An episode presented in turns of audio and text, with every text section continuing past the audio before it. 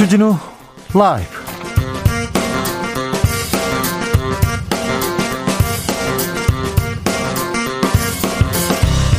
이천이십일년 십일월 십이월 십칠일 금요일입니다. 안녕하십니까, 주진우입니다. 오늘 밤 열두시부터 그러니까 토요일 영시부터 사회적 거리두기가 다시 강화됩니다. 정부는 모든 재원을 총동원해서 소상공인, 자영업자 손실보상 방안 마련하겠다고 밝혔습니다.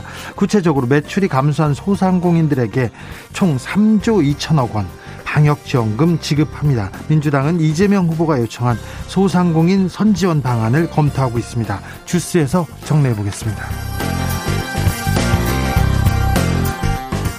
국민의힘 윤석열 후보가 부인 김건희 씨 허위 이력 논란에 대해서 사과했습니다. 공정과 상식에 맞지 않았다. 내가 가졌던 원칙과 잣대가 가족에게도 똑같이 적용돼야 한다고 밝혔습니다. 윤석열 후보 부인 이력 논란, 그리고 이재명 후보 아들의 도박 논란, 가족 리스크 속 지지율은 어떻게 되는지 정치연구소에서 짚어보겠습니다. 대선이 팔십여일 앞으로 다가왔습니다. 날마다 거대 양당 후보 관련 기사 쏟아집니다. 가족 기사 쏟아집니다. 그 사이 군소정당의 대선 후보들은 힘겹게 힘겹게 사투를 벌이고 있습니다.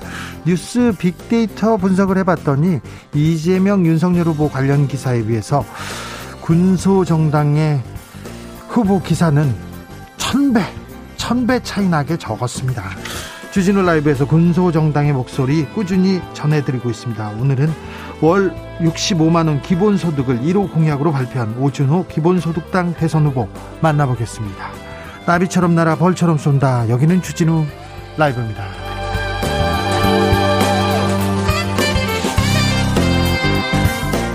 오늘도 자중자애 겸손하고 진정성 있게 여러분과 함께하겠습니다. 기온이 어우 뚝 떨어졌습니다. 꽁꽁 전국이 얼어 붙고 있는데요. 어, 바람 어, 너무 춥습니다. 지역에 따라 눈 오는 곳 있죠. 여러분이 계신 곳 눈 옵니까 춥습니까? 알려주십시오. 추운 날씨 따뜻하게 조금 입고 다니셔야 됩니다. 아, 집에서 따뜻하게 이렇게 지내는 방법도 있으면 알려주십시오. 겨울겨울 따뜻하게 나는 법도 일러주시고요. 샵 구칠삼공 짧은 문자 오십원, 긴 문자는 백원입니다. 콩으로 보내시면 무료입니다. 그럼 주진우 라이브 시작하겠습니다.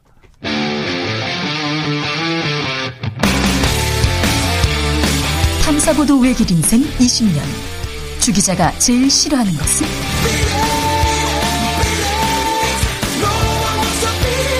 이 세상에서 비리와 부리가 사라지는 그날까지 오늘도 흔들림 없이 주진우 라이브와 함께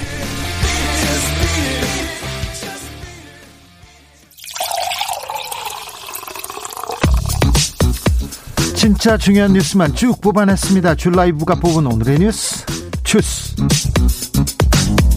정상근 기자 어서 오세요. 네, 안녕하십니까. 코로나 상황 살펴볼까요? 네, 오늘 코로나십구 신규 확진자 수는 칠천사백삼십오명이 나왔습니다. 예. 어제보다 이백명 가까이 적고요. 지난주 금요일에 비하면 사백여 명 정도 많습니다. 위중증 환자는요? 네, 구백칠십일명으로 어제보다 조금 줄긴 했습니다만 여전히 천명에 육박하는 많은 수입니다. 아직도 천명이 넘는 확진자들이 병원이나 생활치료센터를 배정받지 못하고 있기도 합니다. 어제 사망자는 칠십삼명이었고요. 일일 사망자 수로는 역대 세 번째로 많았습니다.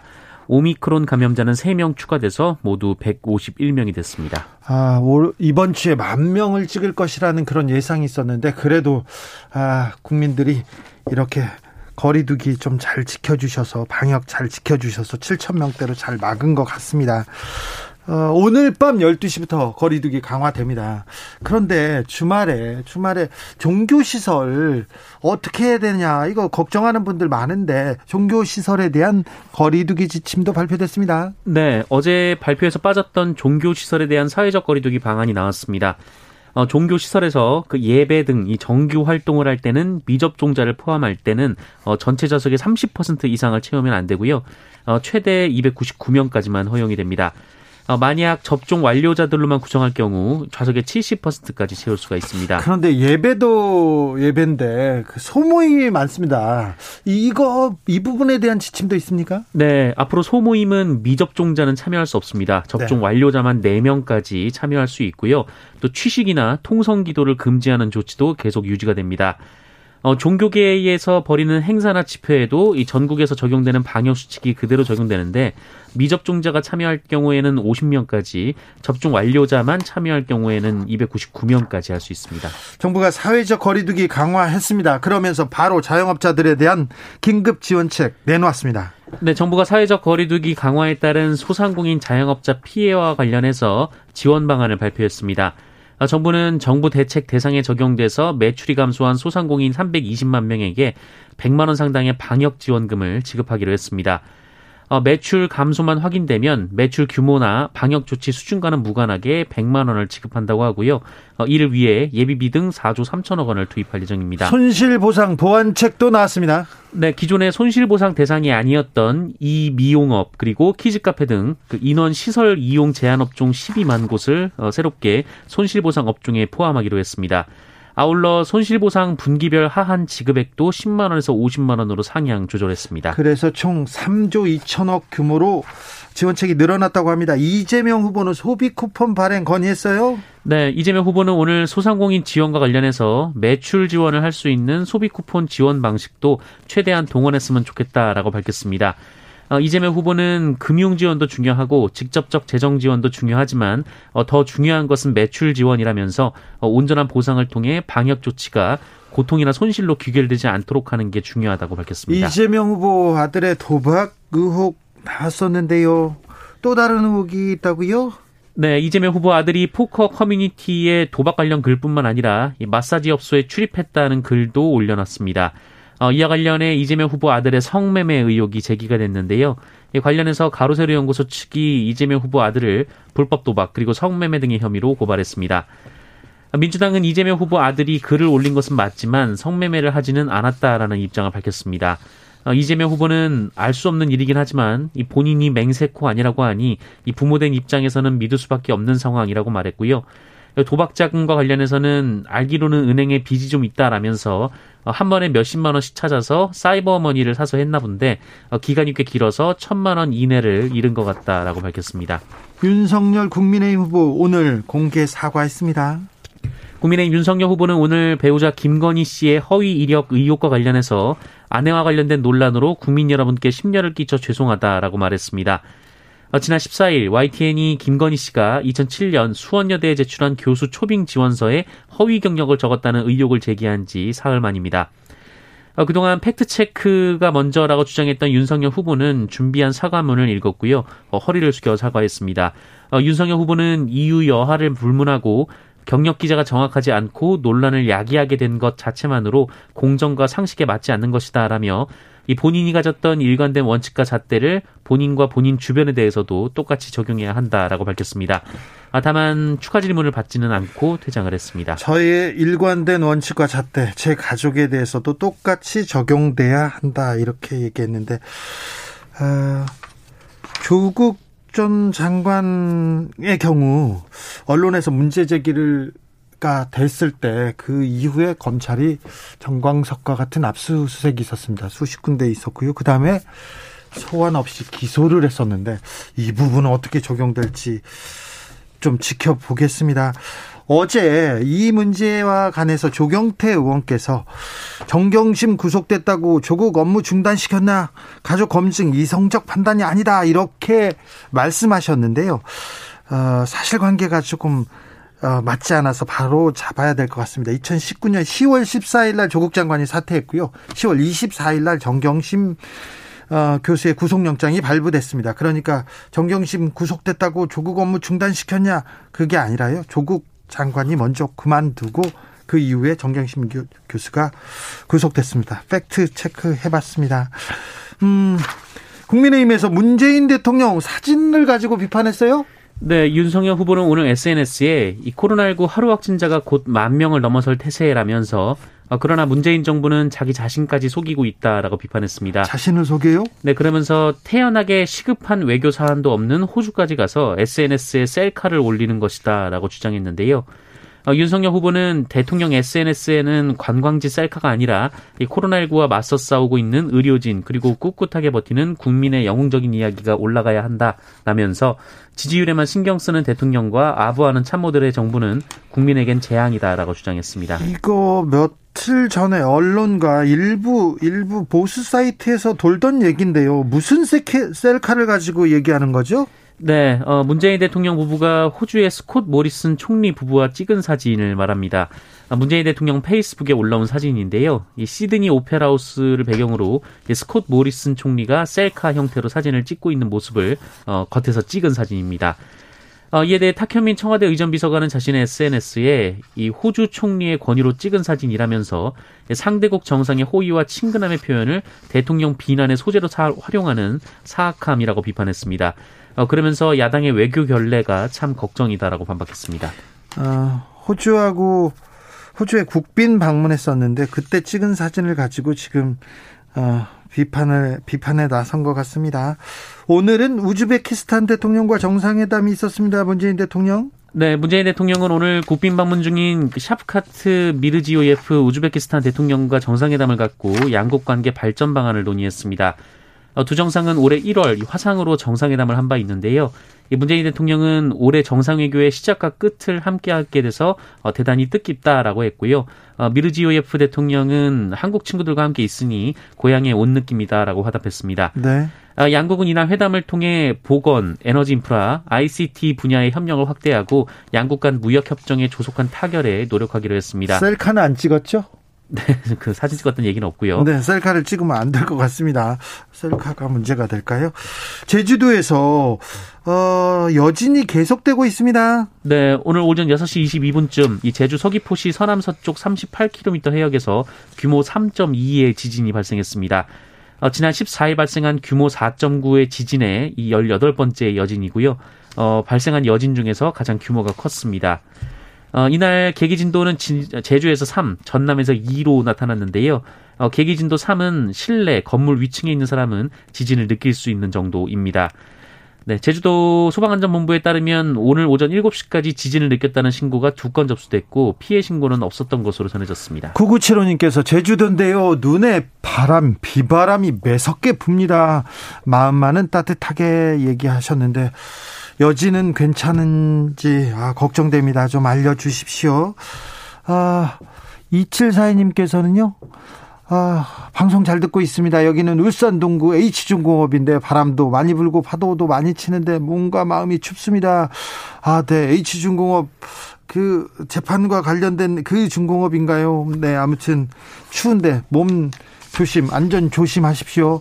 오사칠육님 오늘 아침에 머리 덜 말리고 나왔더니 머리카락이 얼어서 황태처럼 딱딱해졌어요. 지금도 너무 춥습니다. 저도 머리를 잘 안 말리고 나와가지고 항상 이렇게 그런 경우 있는데 그러시군요.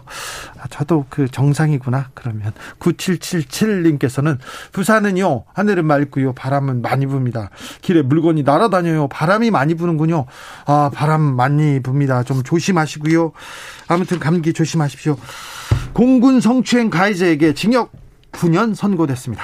네, 이 성추행 피해를 입고 주변에 피해를 호소하던 중 안타까운 선택을 한 공군 고 이해람 중사 사건과 관련해서 이해람 중사를 성추행한 장모 중사가 군사법원에서 징역 구 년을 선고받았습니다. 어, 그런데 징역 구 년은 군 검찰이 구형한 징역 십오 년에 비해 한참 모자란 형량입니다. 어, 특정범죄가중처벌법상 보복 협박죄가 적용되지 않았기 때문인데요.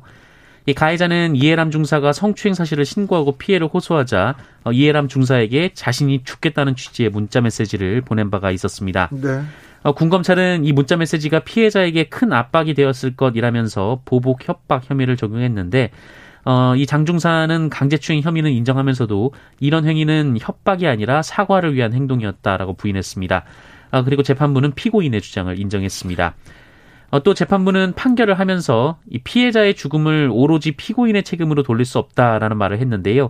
굳이 왜 저런 표현을 썼는지를 두고 논란이 이어지고 있습니다. 신변 보호 중인 여성의 가족을 살해한 이석준, 오늘 검찰에 송치됐네요. 네, 서울 송파경찰서는 오늘 한때 교제했던 여성의 집을 찾아가 가족을 살해한 스물다섯 살 이석준을 서울 동부지검에 구속 송치했습니다.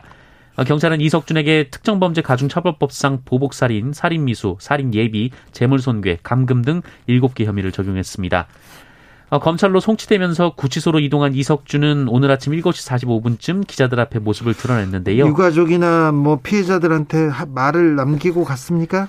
네, 죄송하다, 뭐 평생 사죄하면 살겠다라는 말을 했는데 어, 그러면서도 계획을 했는지 이 보복을 하려 했는지 등 이 형량과 관계된 질문에 대해서는 부인했습니다. 네. 어, 네. 아동 성범죄자 조두순, 조두순이 폭행을 당했다고요? 네, 어젯밤 여덟 시 오십 분쯤 이십 대 남성이 이 아동 성범죄자 조두순의 거주지에 침입해서 둔기로 조두순의 머리를 내리친 사건이 발생했습니다. 이 머리를 다친 조두순은 곧바로 병원으로 옮겨져 치료를 받았지만 어, 받았, 받았고요. 이 큰 부상은 아니라고 합니다. 어, 이 남성은 조두순의 집에 찾아가서 자신을 경찰이라고 소개하며 현관문을 두드렸다라고 하고요. 이 문을 연 조두순과 시비가 붙었고 집 안으로 들어가서 둔기를 들고 나온 뒤 조두순의 머리를 가격했다고 합니다. 이 조두순과 함께 있던 조두순의 아내가 이십 미터가량 떨어진 경찰 치안센터로 달려가 피해 사실을 알렸습니다. 이 남성은 올해 이월에도 이 조두순을 응징하겠다라면서 흉기가 든 가방을 메고 집에 들어가, 들어가려다가 경찰에 제지돼서 주거침입 등 혐의로 입건된 바 있습니다. 네. 경찰은 이 이십 대 남성에 대해서 구속영장을 신청했는데요. 이 남성은 조두순의 성범죄에 분노해서 겁주려 했다라고 밝혔습니다. 네, 조두순을 응징하겠다. 하, 직접 나서겠다. 예, 이십 대 남성에게 구속영장이 청구됐습니다. 네. 분노야 알겠지만 그렇다고 해서 사적으로 나서서 복, 직접 보복한다고요? 그건 아니죠. 올해도 유엔에서 대북 인권 결의안 채택됐습니다. 네, 유엔은 현지 시간으로 십육 일 뉴욕에서 총회를 열고 북한의 인권 상황 증진을 위한 북한 인권 결의안을 십칠 년 연속으로 채택했습니다. 어, 유엔 회원국들에게 북한에서 국제범죄를 저지른 용의자에 대한 수사와 기소를 착수, 기소 착수를 촉구하는 내용이 새로 추가됐습니다. 주스 정상근 기자와 함께했습니다. 감사합니다. 고맙습니다. 공오사이 님이 날씨 너무 추워요. 따뜻한 뉴스 많이 나왔으면 좋겠어요. 아, 따뜻한 뉴스. 아이고 죄송합니다. 국내에서 못 찾았고요. 아, 미국판 은혜 갚은 까치 뉴스가 있습니다. 미국 북동부 매사추세츠 보스턴에 사는 보스턴 테리어 한 마리가 지난 십삼 일 날 질식한 채 방에 홀로 있던 아기를 구했다는 내용인데요. 아기가 숨을 쉬지 않자 방 밖으로 나와서 머리로 문을 마구 들여다받았, 들이받았다고 합니다. 그래서 머리를 너무 심하게 찍힐래 문을 열었더니 아기가 새파랗게 질려, 질린 상태였고요.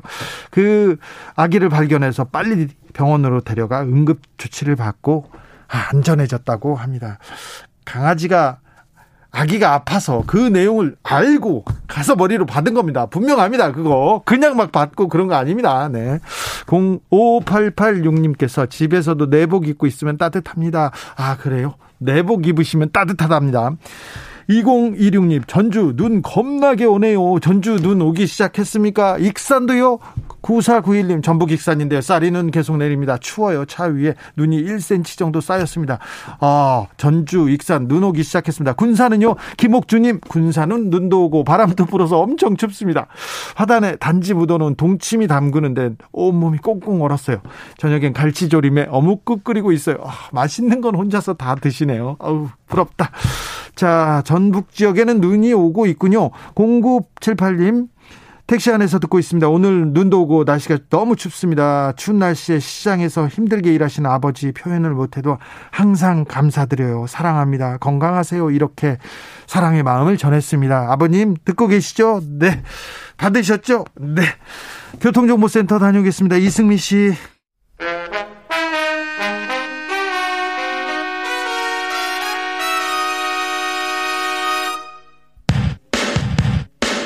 주진우 라이브 돌발 퀴즈.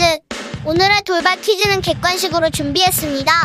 문제를 잘 듣고 보기와 정답을 정확히 적어 보내주세요. 타이완이 내년에 일 인당 국민총소득 이것에서 한국을 추월할 수 있을 것이라는 분석이 나왔습니다. 타이완의 주요 민간 싱크탱크인 타이완 경제연구원의 전망인데요. 코로나 충격으로 한국 경제 성장 동력이 약화한 사이 타이완 경제는 강한 성장세를 이어가고 있습니다. 코로나 대유행 직전인 이천십구 년에 한국과 타이완의 일 인당 명목이익 격차는 오천 달러였지만 지난해에는 삼천 달러로 좁혀졌다는데요. 여기서 문제, 국민 총소득이 영어 약자로서 한 나라의 국민이 일정 기간 생산활동에 참여한 대가로 벌어들인 소득의 합계인 이것은 무엇일까요? 보기 드릴게요. 보기 일 번 지드래곤, 이 번 씨엔아이. 다시 한번 들려드릴게요. 일 번 지드래곤, 이 번 씨엔아이. 샵 구칠삼공, 짧은 문자 오십 원, 긴 문자는 백 원입니다. 지금부터 정답 보내주시는 분들 중 추첨을 통해 햄버거 쿠폰 드리겠습니다. 주진우 라이브 돌발 퀴즈, 월요일에 또 만나요.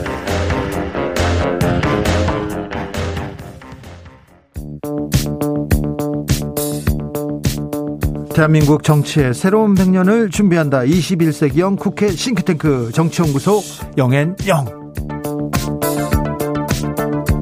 정치권에 보내는 고급진 정치 컨설팅, 오늘도 뜨겁게 분석해 보겠습니다. 정치는 데이터다, 정치는 과학이다. 박시영 티비 대표, 네. 어서 오세요. 네, 반갑습니다. 박시영 티비의 박시영입니다. 네, 정치는 촉이다, 정치는 갑이다. 최영일 시사본부 진행자, 어서 오세요. 네, 시사본부 방송팀장 최영일입니다.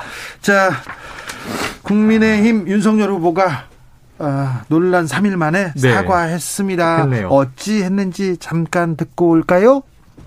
제 아내와 관련된 논란으로 국민 여러분께 심려를 끼쳐드려 죄송합니다. 이후 여하를 불문하고 경력 기재가 정확하지 않고 논란을 야기하게 된 것 그 자체만으로도 제가 강조해온 공정과 상식에 맞지 않는 것임을 분명히 말씀드립니다. 국민 여러분께서 저에게 기대하셨던 바 결코 잊지 않겠습니다. 사과문을 읽으셨습니다. 제가 강조해온 공정과 상식에 맞지 않는 것이었다. 그리고 일관된 원칙과 잣대, 그건 제 가족 주변에게도 똑같이 적용돼야 된다. 지금까지 지금까지 상황 파악이 먼저다 얘기하다가 오늘은 그냥 사과했습니다. 네. 네. 일단은 뭐 일단 지지율이 좀 출렁거렸고 첫째요. 네. 그 다음에 두 번째로는 이제 대학 강사들, 비정규직 그 교수들 이런 분들이 또 들고 일어났고요. 네, 그 발언은 부적절했죠. 네, 그렇습니다. 그리고 이 태도에 대한 역풍이 좀 뭐 만만치 않았습니다. 음. 뭐가 잘못된 거냐라는 식으로 대응을 해서 논란이 좀 커졌고, 이 사안이 하루 이틀 끝날 사안이 아니라 계속 길어질 것이다라고 어, 판단이 되고 있기 때문에 뭔가 끊고 가야 한다 이런 생각도 좀 있었던 것 같고요. 그리고 배우자 김건희 씨가 직접 지금 나서기 어렵다, 나서는 순간 더 일파만파 커질 거다 때문에 후보가 빨리 한번 끊어주는 게 낫겠다 이렇게 본 게 아닌가 싶습니다. 네, 근데 이제 김건희 씨는 그러나 저러나 나섰죠. 결국은 기자들 그렇습니다. 앞에 나섰고 네. 한 번은 이제 이 사과 의향이 있다 이렇게 아니, 전해줬고 네. 또 한 번은 국민께 심려를 끼쳐드려서 죄송하다. 그러니까 뭐 이게 사과냐 아니냐 논란이 있습니다만 사과의 이제 취지는 전한 바가 있고, 그런데 문제는 이제 선대위, 국민의힘 선대위 고민이 있어요.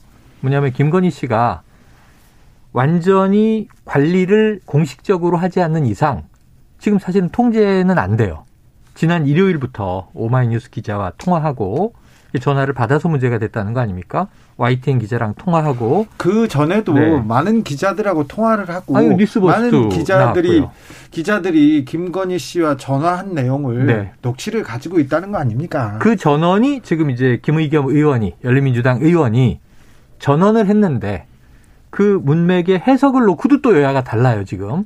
그런 이제 일이 계속 벌어지다 보니까 메시지를 일관되게 관리해야 된다는 이제 선거의 취지에서는 김건희 씨의 입이 국민의힘 선대위에서는 상당히 고민이 될 수 있다. 그래서 사실은 지금 이제 관리하겠다, 뭐 수행을 붙이겠다, 메시지 관리만이라도 이 일어나 하겠다 이런 얘기가 나오는데 이걸 해야 되고요. 이걸 안 하면 자, 오늘 이 윤석열 후보의 사과 빠를수록 좋은 거였는데 더 늦은 거보단 낫죠. 근데 어제 뭐라고 얘기를 했냐면 자, 사과를 하려도 내용이 있어야 무엇을 어떻게 잘못했는지 알아야 사과를 하고 긴 건 기고 아닌 건 아니고 좀 구분을 하겠다 그랬는데 그럼 오늘 사과가 사실 확인이 된 사과인지. 그렇죠. 이 확인이 좀 필요해요. 지금 이 문제가 단계 끝나지 않을 것 같다고 느낌이 드는 게 바로 네. 그 지점입니다. 그게, 그러니까 김건희 네. 씨가 음.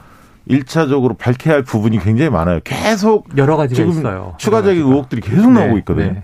때문에 어떤 부분이 자기가 기억이 안 나는 건지 음. 무엇은 또 돌이켜 보니까 잘못 쓴 건지 기재한 건지 음. 이런 건 솔직하게 인정을 해야죠. 왜냐하면 네.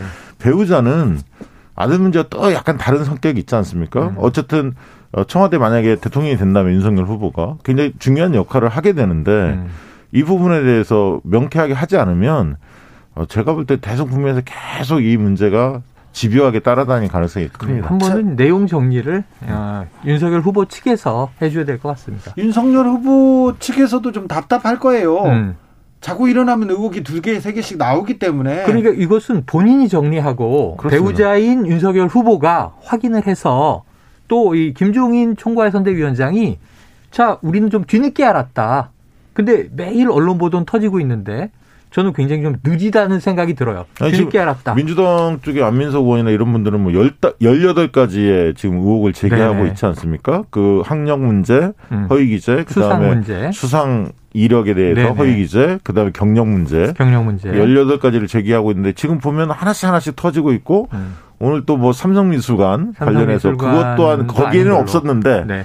그 문제도 삼성 플라자에서 전시를 했는데 또 구십오 년도까지 있어요 지금. 네, 미술 세계라는 이제 네. 잡지사가 네. 주관한 수상 경력 문제. 이게 지금 어디까지가 가짜냐 이 부분이 계속 커질 것 같습니다. 민주당에서는 이재명 후보의 아들 의혹이 터져나왔습니다. 불법 도박 논란에 의해서 성몸, 성매매 의혹까지. 네. 이 문제는 어떻게 흘러갑니까? 저는 이거는 어제 오전에 예. 조선일보 보도로 딱 터졌는데. 정말 정광석화처럼 이재명 후보의 사과가 나왔어요. 네. 사과는 간결해요. 자, 의혹 제기가 있었는데 그 아이디는 우리 아들 맞다. 확인해 보니 이 자식을 이렇게 뭐 잘 못 가르쳐서 불찰이다. 죄송하다. 사과. 그다음에 최대한 앞으로 이런 일이 없도록 조치하겠다. 치료라도 받겠다. 그러니까 반대쪽에서 바로 불법 도박은 법적 문제 처벌 대상 아니냐. 법적 처벌 받겠다는 거예요. 달게 네. 받겠다라고 아들도 사과하고 얘기를 했어요. 네. 그럼 수사의 결과 입건이 되면 이게 징역이든 벌금이든 받게 되겠죠. 그다음에 또 온라인에 게시된 글들을 다 긁어서 어 이게 성매매 업소에 출입한 의혹이 있는 게 아니냐 나왔는데 이재명 후보 측의 오늘 여기에 대한 응답은 사실 확인을 했는데 아들이 아니라고 한다. 그럼 부모 입장에서 성매매는 없었다고 한다를 전제로 해서 없었다라고 부정을 한 겁니다. 근데 만약에 야당이 이거 수사 대상이다. 수사에서 출입한 게 확인이 되면 법적 처벌 대상이 되겠죠. 저는 그렇게 흘러가리라고 봐요. 네. 뭐 저는 그 아들 검증에 있어서도 철저하게 검증해야 한다고 봅니다. 음. 중요하다고 보고요. 네. 어, 못지않게 그보다는 더 배우자가 더 검증을 더 철저히 해야 한다고 봅니다. 왜냐하면 네. 배우자의 역할이 더 크기 때문에 그런 거죠.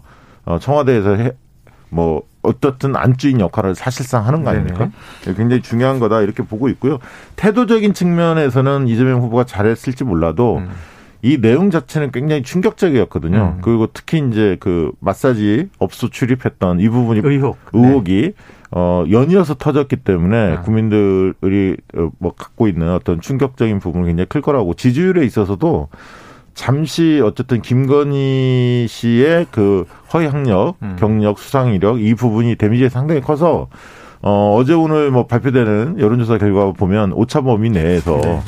그 어쨌든 골든 크로스가 일어나는 이런 음. 현상들이 좀 보이고 있는데 다시 그 목요일 날 지금 이재명 후보 아들 건이 터졌기 때문에 내주에 발표되는 조사는 음. 어, 굉장히 그 혼란스러울 것 같고요. 네. 그다음에 어, 어떻게 보면 김건희 그다음에 이재명 후보의 아들 건이 맞물려서 이전 시점으로 돌아가지 않을까 그런 생각도 약간 듭니다. 음. 지금 네. 그 국민들은 아이고 가족 리스크 이렇게 이렇게 복잡해 더 나오는 거 아니야 더 복잡해지는 게 아니야 이렇게 또 걱정하는 네네. 분들도 많아요. 그런데 예를 들면 지금 이렇게 보여지는 겁니다. 이제 이재명 후보의 자제가 또 있어요.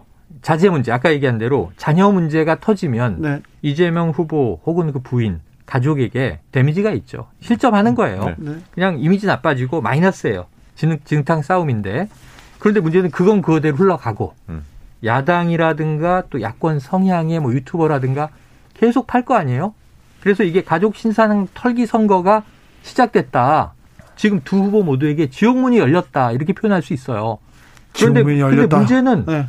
상대방이 감점이 되면 나는 가만히 있어도 올라가는 효과가 있으니까 상대 진영은 아 좋다. 이게 민주당이 이번 주 초에 팔짱 끼고 강건우 불구경을 하는데 김건희 사태가 계속 커지니까 이건 민주당은 호재진 거죠. 저쪽이 악재니까. 근데 문제는 김건희 씨 논란도 파장이 계속할 거란 말이에요. 그리고 거기에서 네. 쟁점은 그겁니다. 어, 허위 그 학력 경력 수상 이력 중에서 어, 공소시효가 남아 있는 거가 음. 있느냐. 그게, 이제 열여덟 가지 의혹 중에 되겠죠. 일부 보이긴 네. 합니다. 근데 실제 이제 그런 부분들을 법적 조치를 할 거냐. 민주당이 네. 지금 고민에 들어간 것으로 나오는데 언론 네네네. 보도에 보면. 그런데 지금 바로 들어가지 않는 것은. 민주당도 고민할 텐데 이거 검찰에서 고민할 부분일 것 같은데요. 아니 검찰도 고민하겠지만 음. 어쨌든 그 인지수사가 될 수도 있지만 고발 조치가 있어야 하기 때문에 네네. 대부분 수사들이 시민단체는 아니면 민주당이 고발을 해야 할 텐데 음. 뭐냐면 민주당으로서는 아들 문제 터졌기 때문에 바로 고발하기보다는 이, 삼 일 좀 상황을 지켜보고, 지켜보고 판단하지 않을까 싶고요. 그 사이 네. 물론 시민단체가 할 수도 있습니다. 어, 지금 아들 문제, 이재명 후보 아들 문제 시민단체가 고발을 음. 한 거거든요. 그래서 바로 경찰에 입건이 됐지 않습니까? 그러니까 비슷한 형태를 취할 가능성이 있습니다. 음. 이거는 고소, 고소 고발이 예. 될 가능성이 매우 높잖아요. 예. 아니, 민주당은 고발 조치한다는 입장을 냈어요. 네. 자, 민주당은 고발 조치를 그 이후에는 어떻게 거죠. 됩니까? 그럼 이것도 수사에 들어가지 않겠습니까? 결국은 검경의 손에 네. 이 이재명 후보의 아들 등 가족 문제. 그리고 지금 이미 김건희 씨와 장모 최 씨는 이미 지금 검찰의 손에 있어요. 네. 근데 여기서 제가 굉장히 흥미로운 대목으로 하나 말씀드리면 오늘 사과 말고 이 윤석열 후보가 최근에 이번 주에 관훈 클럽 토론도 있었고 쭉 하는데 무슨 얘기를 하냐면 자, 본부장 문제 관련해서 강하게 화를 냅니다. 격앙된 대목이 있어요. 뭐냐면 도이치모토스 그거 공소시효 그냥 흘러가는 건데 그걸 민주당 이제 집권 세력이 난리를 치니까 검찰이 마지못해 다시 들여다보고 있는 근데 파고 있는 거다. 그전에 구속 안 됐던 사람들이 이번에 다 구속됐잖아요. 네 명인 거. 아니 네 명 구속됐고 권오수 네. 회장도 이제 기소가 됐어요. 구속 네. 기소가 됐는데 제가 윤석열 총장 바로 전 검찰총장이잖아요. 이분 말씀을 들으면서 어? 이게 어폐가 있다라고 느낀 건 뭐냐면 공소시효가 닥치면 급하게 기소하는 게 검찰이에요. 자, 여기서 네. 그게 오히려 봐주기 수사했다라고 평가받지 않을까요? 검찰이 이, 그동안? 여기서 사람들은 네. 어?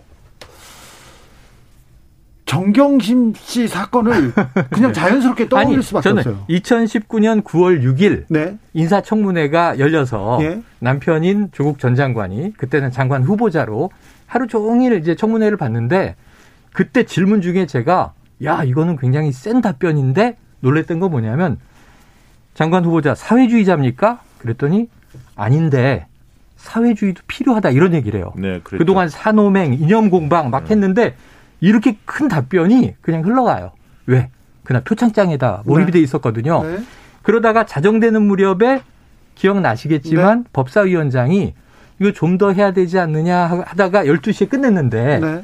사실은 열 시 때에 이미 정경심 교수는 기소된 거예요. 네. 그게 자정 넘어서 속보가 나오죠. 여상규, 그러면서 여상규 위원장이었죠? 네. 여상규 위원장이었습니다. 최초로 소환조사도 없이 피의자가 기소가 되는 일이 벌어져요. 네. 왜 그랬느냐 그랬더니 이게 공소시효 마침 때문에. 오늘 날짜까지가 공소시효라 네. 지금 기소 안 하면 내일부터 공소시효가 끝난다. 이게 검찰의 모습이라면 네. 윤석열 검찰의 모습이라면 왜 본인의 아내는 놔두면 공소시효 지나갈 걸. 네. 왜 여당이 지금 들이파느냐. 이렇게 얘기하는 건 너무 좀 이상하게 들리는 거죠. 여당이 먼저 판 것도 있지만 사실은 언론이 지금 계속 그, 취재한 거 아닙니까? 와이티엔이 시발이 된 거죠. 어, 과거에도 조국 사건에서 네. 언론이 문제 제기를 하지 않았습니까? 네네. 언론이 문제 제기를 하니까 검찰이 이 정도로 공론화된 사건은 수사에 나설 수밖에 없다면서 압수수색에 들어갔어요. 대대적으로. 그리고 아까 말했다시피 공소시효가 코앞에 다가오니까 네. 소환도 없이 기소를 했습니다. 나중에는 그 날짜가 아닌 것으로 또 정정을 했죠. 일관된 원칙과 잣대. 그러면 김건희 씨 이 정도 되면 네. 압수수색 해야죠. 이전 상황으로 본다면. 근데 저는 또 하나 추가를 할게요. 이게 조국 전 장관 사태와 김건희 씨를 이렇게 맞붙이면 또 여야 진영 격돌에서 야, 그 얘기를 또 끄집어내는구나 그러실 수 있으니까 오늘 그냥 보도를 보시면 더 옛날 사건 이게 노무현 대통령 참여정부 시절 후반에 신정아, 신정아 사건이 터지는데 네. 그때 윤석열 검사가 네. 학력을 위조해? 이건 엄중한 범죄인데 네. 끝까지 밀어붙여서 유죄를 받아냈다는 거예요. 일 년 육 개월 살았습니다. 근데 지금 다르잖아요. 네. 좀 달라요. 아직 아직 시작 안 했으니까. 그 예. 아니 뭐 현직 검찰총장은 아니시니까. 네, 원칙과 잣대가 어떻게 작용되는지. 근데 오늘 딱 보니까 음. 질문을 안 받 안 받으시더라고. 음. 입장만 딱 내고 다른 이제 대변인이 음. 질문을 받고 황급히 자리를 떠났습니다. 그 표정을 표정을 좀 자세히 보십시오. 대단히 화가 나 있더라고요. 그 오늘 좀 네. 심기는 안 좋으십니다. 심기가 뭐, 그렇죠. 뭐 좋을 수는 없겠지만 네. 그런데 굉장히 좀. 어, 네, 심기가 그래도 어쨌든 모습이었습니다. 메시지의 내용은 이렇게 한 거예요. 자, 예외는 없다. 우리 가족이라고 예외는 아니다. 나의 원칙, 그 원칙이 이제 공정과 상식. 그 다음에 오늘 얘기 나눠봤자 정의. 뭐 이제 윤석열 후보가 강조해온 거라면 사실은 지금 이 김건희 씨의 그 지금 여러 가지 의혹들은 그렇게 가벼운 것이 아니다. 이오공칠 님께서 자식 이기는 부모 없고 아내 이기는 남편 없습니다. 다 양쪽 다 철저히 수사합시다. 음. 조, 자. 이재명 후보의 아들도 윤석열 후보의 부인도 검찰, 경찰 수사의 손에 넘어갔습니다. 그런데 그렇죠, 그렇죠. 이 두 군데, 이 두 리스크, 이 가족 리스크 중에 어떤 게 더 큰 데미지를 줍니까? 음. 저는 뭐 지지율에는 두 가지 다 영향을 주는데 그렇겠죠.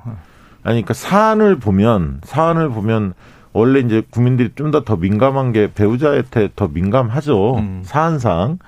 그런데 그 이재명 후보의 아들 문제가 터졌지만 이재명 후보의 집안 관련해서 여러 잡음들이 있었잖아요. 그전에 형수와 관련된 것도 있었고 네네네. 여러 가지 있었기 때문에 이런 누적된 부분들이 있어요. 이미지 자체가. 그러니까 가족 전체가 여러 잡음이 좀 많구나. 네네. 이런 느낌이 있고 당연히 윤석열 후보도 장모가 이미 일 심에서 유죄를 받았고 또 여러 가지 너무나 많은 네네. 지금 의혹들이 계속 제기가 음, 되고 있거든요. 음. 자고 나면 하나씩 터지는 것 같아요. 거의. 그리고 지금 배우자도 그렇고 본인도 아직 깔끔하게 벗어난 건 아니거든요. 여러 의혹들이. 그리고 또 그 기존에 정직 이 개월 받았던 부분도 있고 네네. 판사 사차의 의혹들도 여전히 제기되고 있고. 그래서 어 가족 이렇게 된다면 어떤 현상이 벌어진다, 벌어지냐면 결국은 도덕성 문제에 대해서는 피장파장이 될 것 같아요. 음. 둘 다 그 부분에서는 자유롭지 못하는. 음. 이렇게 상황이 되면 마지막에 변수는 정권 심판론의 그런 정서가 세냐 아니면 전망적 투표라고 일컬어지듯이 어 누가 그 정책적인 측면, 측면, 자질적인 측면, 능력적인 측면에서 누가 우위에 있느냐 어떤 쪽이 힘이 세냐에 따라서 이번 대선이 결론이 날 것 같습니다. 결판이 날 것 같습니다. 일단은 좀 이제 연말 연초에는 국민들은 우울하다. 이런 네. 선거전을 보길 바란 게 아닌데 네. 성탄절도 이제 일주일 남았고요. 그다음에 이제 바로 이제 새해 닥쳐오는데 지금 진흙탕 싸움이잖아요. 네. 그런데 이제 아까 말씀하신 대로 이 이재명 후보는 이미 이 지역 순회 때 그런 얘기를 한 바가 있어요. 내가 비천한 출신이다. 이것도 논란이 있었지만 결론은 방점이 뭐냐면 진흙탕에서도 꽃은 핍니다. 이 얘기로 이제 끝나는데 지금 진흙탕전이 벌어지고 있는 거예요. 누가 누가 더 더럽나 지금 이렇게 국민들의 눈에는 비치는 거예요. 지금 이런 요소, 여론조사도 나올까요? 물어봅니다. 김건희, 네. 네. 이재명 아들 누가 더 문제예요? 이런 거. 아, 나올 수 있어요. 나올 수, 왜냐하면 지금 일단 오늘 여론조사 일부를 보니까 서브 질문이긴 한데 네. 자 김건희 씨 이제 이 허위 경력 문제가 윤석열 후보의 지지율에 영향을 주, 줄이라 보십니까? 네. 대부분 준다는 여론이 당연히 높죠. 아니, 당연히 높죠. 그럼 열 명 중 한 여섯 명 정도 그런 생각 같죠. 근데 그 아들을 물어도 마찬가지일 거라고 봅니다. 갤럽 조사 보면 두 후보의 호감도가 나와 있어요. 네. 그리고 그 호감도 유심히 보시면 음. 순서만 뭐 그 몇 퍼센트 이렇게 얘기하면 또 막 길어지니까 설명하려면 네네네. 어쨌든 그 지금 지지율을 앞서는 후보가 앞섰던 음. 후보가 제일 높고요. 제일 안 좋은 후보는 또 안철수 후보 음. 이런 후보들이 이렇게 순서대로 쭉 나옵니다. 네네네. 그래서. 어, 그런 호감도 역시 중요하다는 게 다시 한번 좀 증명이 된 것 같고요. 삼칠육오 님께서 여기서 우리는 분노하는 겁니다. 빨리 학력 위조 수사해야죠. 네네. 총장이라고 봐주는 거로 보이니까요. 화가 나는 겁니다. 얘기하고요. 저스틴 앤님께서는 누가 봐도 이재명 아들이 더 큰 범죄다. 이렇게 아니, 얘기했습니다. 그건 다 좋아요. 저는 그래서 박 대표님 의견에 약간 반론이 있는 건 뭐냐면 배우자 문제가 더 크고 아들 문제가 좀 작다. 이게 이제 청와대에 들어가면 그게 눈에 보이는 대목이긴 한데 저는 역대 선거에서 쭉 보면 데미지가 아들이 더 문제냐 배우자가 더 문제가 아니라 사안이 누가 더 세냐의 문제잖아요. 그죠? 그렇죠. 근데 예를 들면 지금 이 아들의 죄질이 좋진 않잖아요. 네네. 도박, 성매매는 의혹. 예. 도박은 인정을 했고 일정 부분. 네. 자, 그럼 이제 수사 대상이니까 수사로 드러내고 처벌하라. 이게 부모이자 대선 후보 입장이에요. 네. 그러면 이쪽 배우자도 저는 똑같이 배우자다, 자녀다 이 구분보다는 나와 있는 문제들을 이게 법적 처벌의 대상이 될 수 있는 여지가 있는 부분들은 깔끔하게 수사하라. 그리고 이 아까 얘기한 대로 내 원칙에는 가족이라고 예외는 없다. 오늘 이렇게 사과를 했으니까 처벌받을 문제가 있으면은 당당하게 처벌을 받으라는 거예요. 그러니까 국민들에게 용서를 구하고. 그래서 똑같은 기준으로 가면 돼요. 그러면 윤석열 네. 후보가 그, 그 지금 국민의힘 쪽에서는 이재명 후보한테 음. 수사 받도록 오히려 후보가 이야기하는 게 맞는 거 아니냐. 음음. 물론 이제 고발 조치가 이루어졌습니다만 네네네네. 시민단체 통해서. 그러면 이제 그런 얘기가 나올 수도 있는 거 아닙니까? 윤석열 후보한테 음. 이렇게 의혹이 많고 네. 일부는 진짜 사실이 많이 드러났기 때문에 이미 네. 허위, 네. 허위라는 게 이 정도 되면 자진해서 김건희 씨가 어.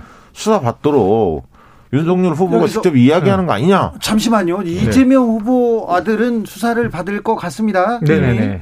그런데 김건희 씨는 수사를 받게 될까요? 오늘 윤석열 후보가 아내와 관련된 국민의 비판을 겸허히, 겸허히 달게 받겠다고 어. 했는데 법과 원칙을 얘기는 하겠으나 수사받게 되는 얘기는 안 했는데. 그러니까 안 했다는 거예요. 제 얘기는. 네네.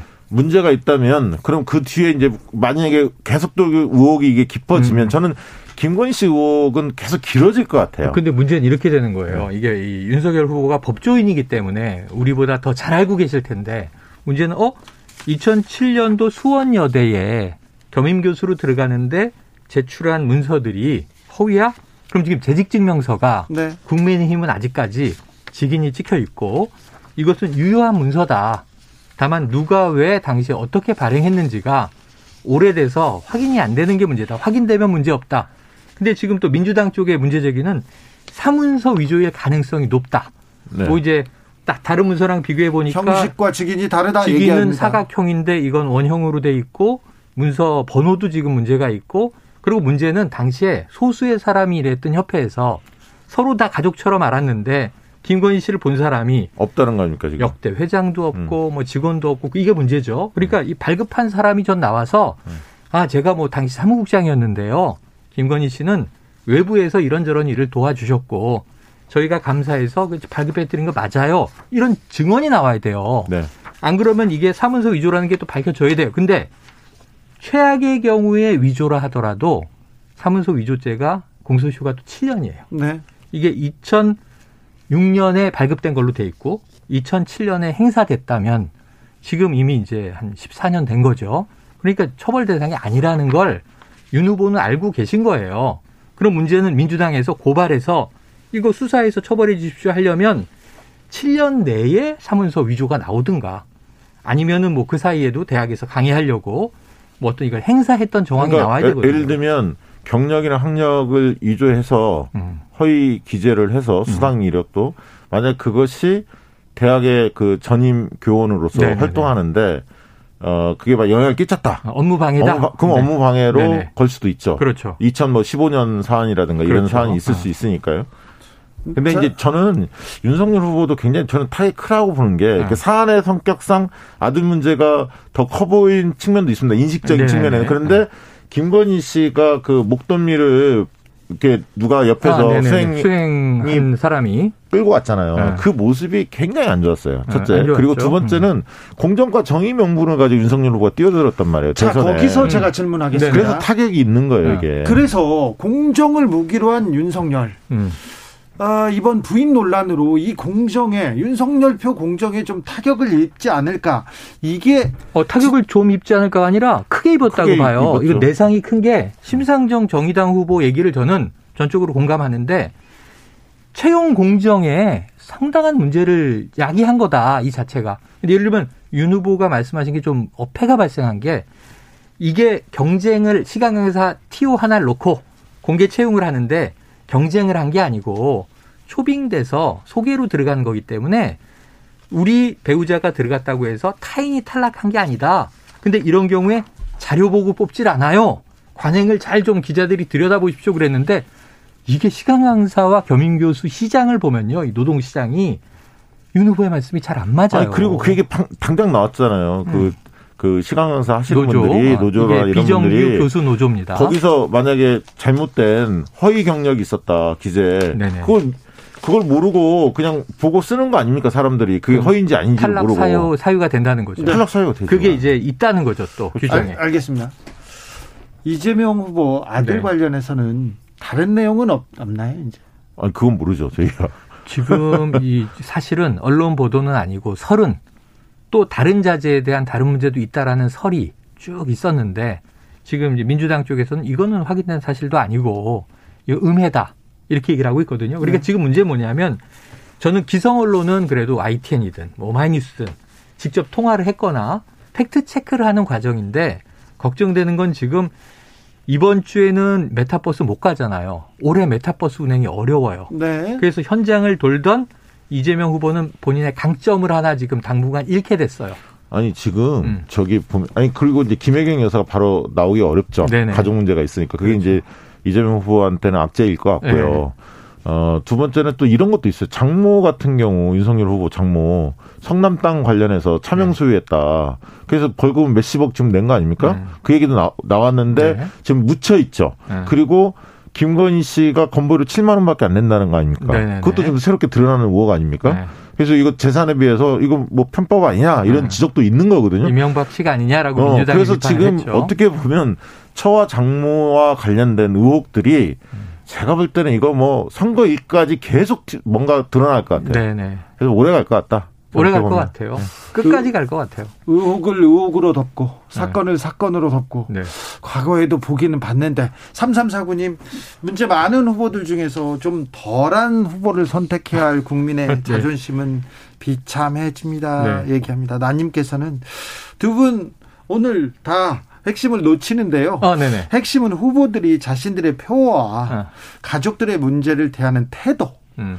태도가 지금 선거의 핵심입니다. 아, 중요한 문제예요. 누가 중요한 문제. 누구 가족이 더 지지분하냐 이거는 아닙니다. 아, 얘기하는데 그렇죠. 이 사안을 대하는 태도, 그러니까, 사과하는 태도. 네네. 그러니까 처음에는 어떤 사안에 대한 충격적인 내용들이 음. 먼저 오지만 말씀하신 대로 후보가 어떤 어떤 모습을 보이느냐. 태도 부분이 오래 가요. 네. 나중에 이제 감정이 좀 차분해지면 이성적으로 좀 판단하다 보면 누가 지도자답게 그 그런 악재는 누구나 터지기 마련인데 아, 그런 있죠. 문제에 대해서 진솔하게 이야기하느냐 음. 그런 부분들이 나중에는 오래 갑니다. 여기서 잠깐 크리스마스 때도 우리가 이 얘기를 하고 있을까요? 지금 다음 주 금요일인데요. 하게 될 크리스마스 것 직전 하게 될 것 같습니다. 크리스마스의 그러니까 주인공은 누가 됩니까? 이십삼 일인데 지금 역시 크리스마스는 가족의 시즌이에요. 네. 가족의 계절인데 제가 보기엔 이 두 가정을 다 다루게 될 것 같은데. 아 진짜요? 근데 문제는 뭐냐면 아까 태도 얘기는 중요하신데 결국 우리가 사과 중요하다. 사과 빨리 해야 된다. 근데 사과를 국민이 납득할 수 있도록 해야 된다. 이게 태도인데 다른 말로 하면은 진정성이 느껴지면 그렇죠. 용서의 가능성이 높아지고 진정성이 안 느껴지고 이 허투루 마지못해 한다 그러면 용서받기 힘든 거예요. 도덕적인 거든 법적 처벌의 대상이든 그거는 공권력이 하는 거니까. 그런 면에서 지금 누가 더 진정성이 있는가를 두 후보가 이번 주말을 거치면서 난 빨리 했으니까 됐지라든가 에이 마지못해서긴 하지만 결국 난 인정했으니까 됐지가 아니라 국민들이 받아들일 때까지 납득되는 메시지를 일관적으로 계속 내야 돼요. 저는 도덕성 문제에 대해서 문제가 계속 불거지면 음. 저는 윤석열 후보가 손해본다고 봅니다. 음. 왜냐하면 도덕성 문제에서 뭐 흔히 말하는 피장파장이다. 네네네. 이런 어떤 사, 국민들의 인식이 확고해지면 아. 아까 이제 공정과 정의를 명분으로 삼았던 아. 윤석열 후보가 좀 더 타격이 있고 그럼 네. 결국은 능력적인 측면으로 그 국민들이 판단하게 될 텐데 음. 판단 기준이 옮겨갈 텐데 그 측면에서는 정책적 준비나 경험 뭐 이런 음. 측면에서는 이재명 후보가 좀 더 앞서지 않을까. 음. 그게 이제 대체적인 시간인 네. 것 같습니다. 예전에 하늘이 두 쪽 나도 법대로 공정을 외쳤던 사람이 있습니다. 이회창 후보가 네네. 아들 문제 아들 문제로 굉장히 큰 타격을 네. 입었는데 어떤 이번에는 어떤 근데 사실 있을까? 그런 후보 이미지는 둘 다 없었어요. 네, 그 전에 네. 이미 많이 의혹이 돼서 그렇지. 이해찬 같은 이미지는 없었잖아요. 네, 맞아요. 공삼사일 님, 조국으로 난리치던 서울대 게시판 오, 조용한 거 보면 참 신기합니다. 얘기합니다. 네. 오, 신기하네요. 이삼구구 님, 안녕하세요. 추운 날씨에 건강하시길 빕니다. 어. 힘들게 일하고 착하게 사는 국민을 생각하면 깊이 반성할 거라고 생각합니다. 감사합니다. 어. 자, 정치연구소 용혜인, 최영일, 박시영 두 분 감사합니다. 고맙습니다. 고맙습니다. 저는 이 부에서 돌아오겠습니다. 여섯 시에요.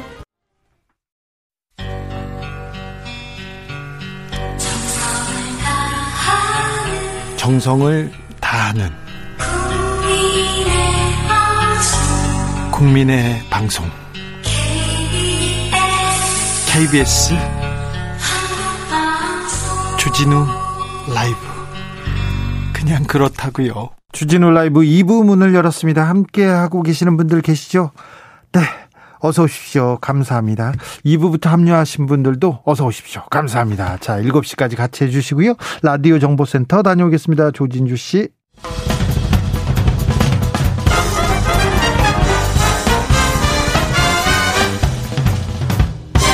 훅 인터뷰. 모두를 위한, 모두를 향한, 모두의 궁금증 훅 인터뷰. 대선이 팔십여 일 앞으로 다가왔습니다. 언론에서 계속 기사가 쏟아, 쏟아지는데 민주당, 국민의힘, 국민의힘, 민주당입니다.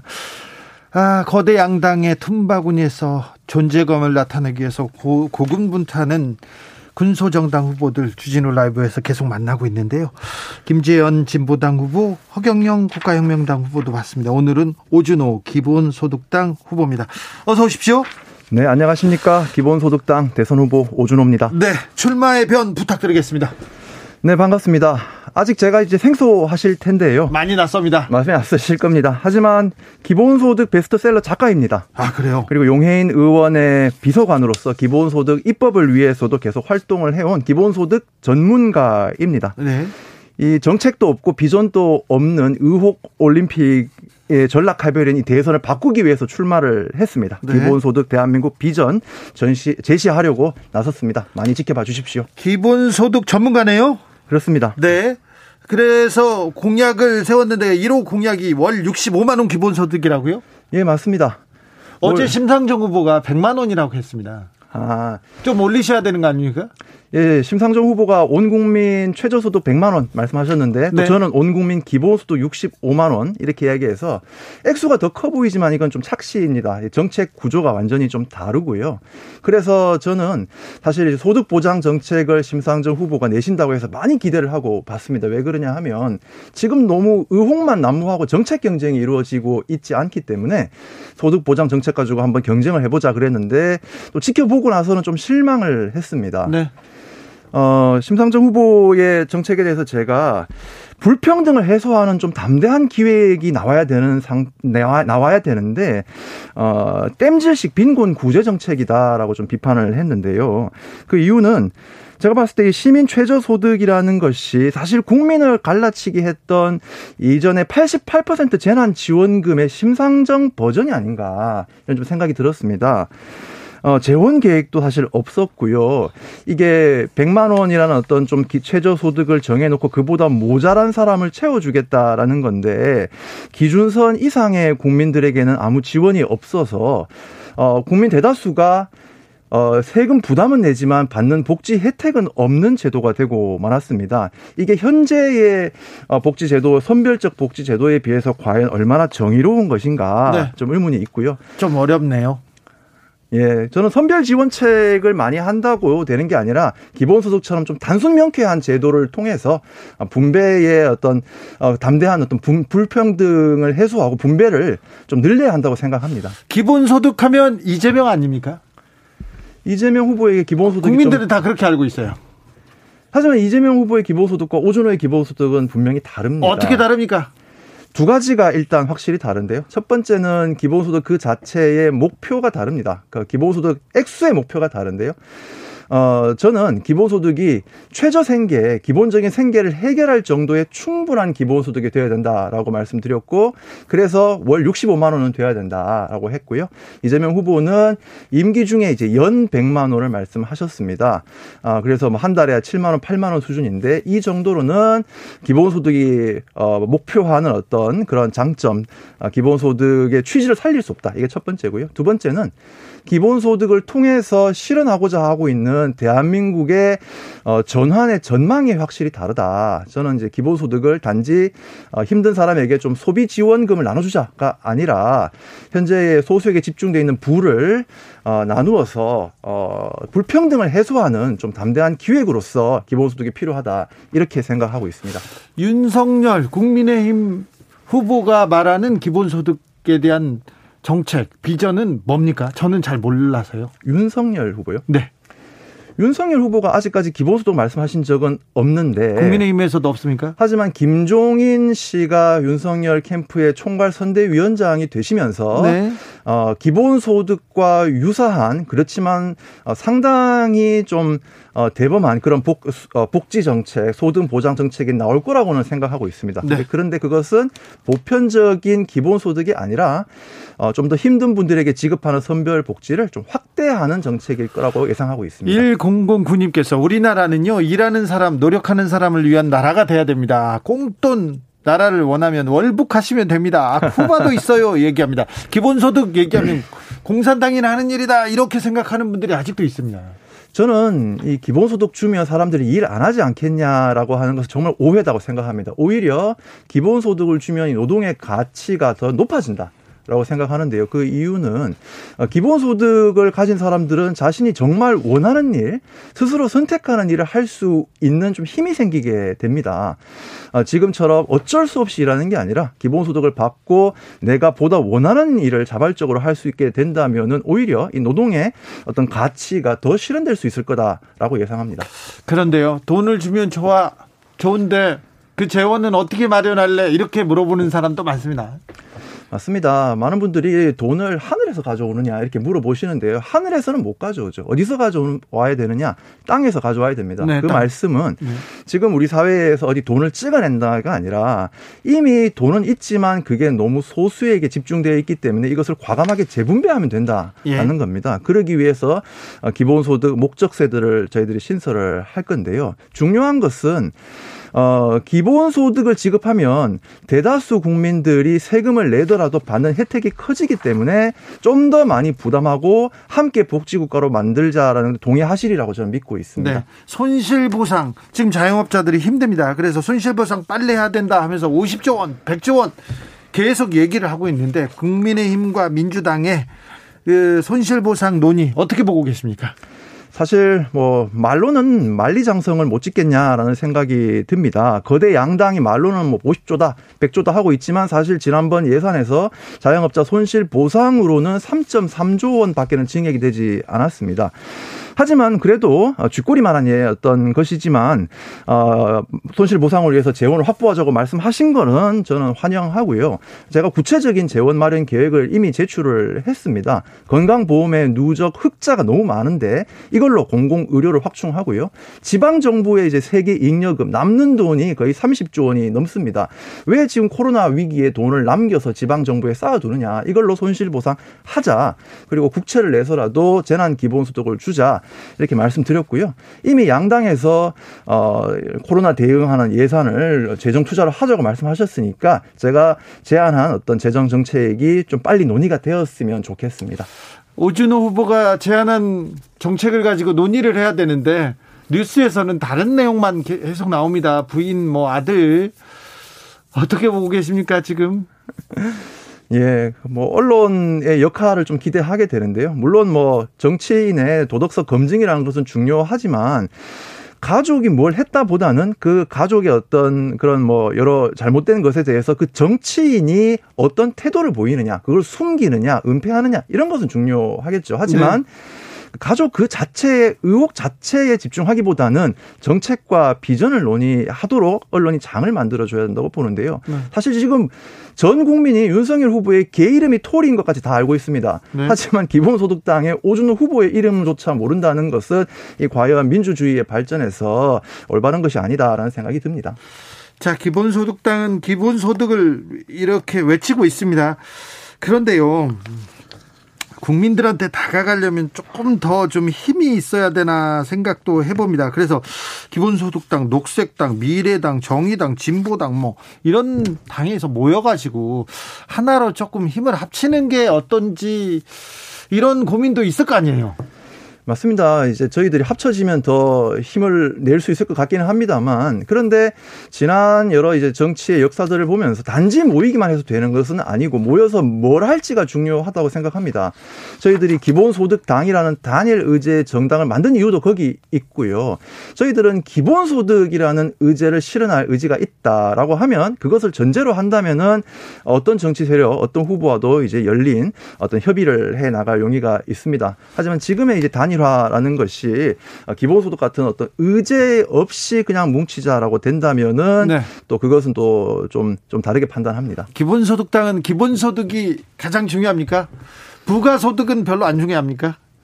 기본소득이 핵심인데 핵심인 이유가 뭐 돈 주는 것만 중요하다가 아니라 기본소득을 줘야 우리 사회의 여러 어려움을 해결할 수 있다고 보거든요. 양극화, 기후위기 뭐 이런 그 현안들 있지 않습니까? 맞습니다. 양극화를 해결하려면 튼튼한 사회보장제도를 만들어줘야 하는 거죠. 코로나 네. 팬데믹이 우리한테 보여줬던 것은 일자리에만 의지해서 삶의 안정성을 보장할 수 없다라는 거거든요. 기본소득이 네. 필요합니다. 또 기본소득이 있어야 지금까지 이런 더 많이 소비하고 더 많이 소유하고 하려고 하는 성장주의를 좀 극복할 수가 있습니다. 그런 점에서 다른 의제들을 해결하기 위해서도 기본소득이 출발점이라고 생각하고 자, 있습니다. 기본소득당 오준호 후보 좀 아픈데 조금 이거 물어보겠습니다.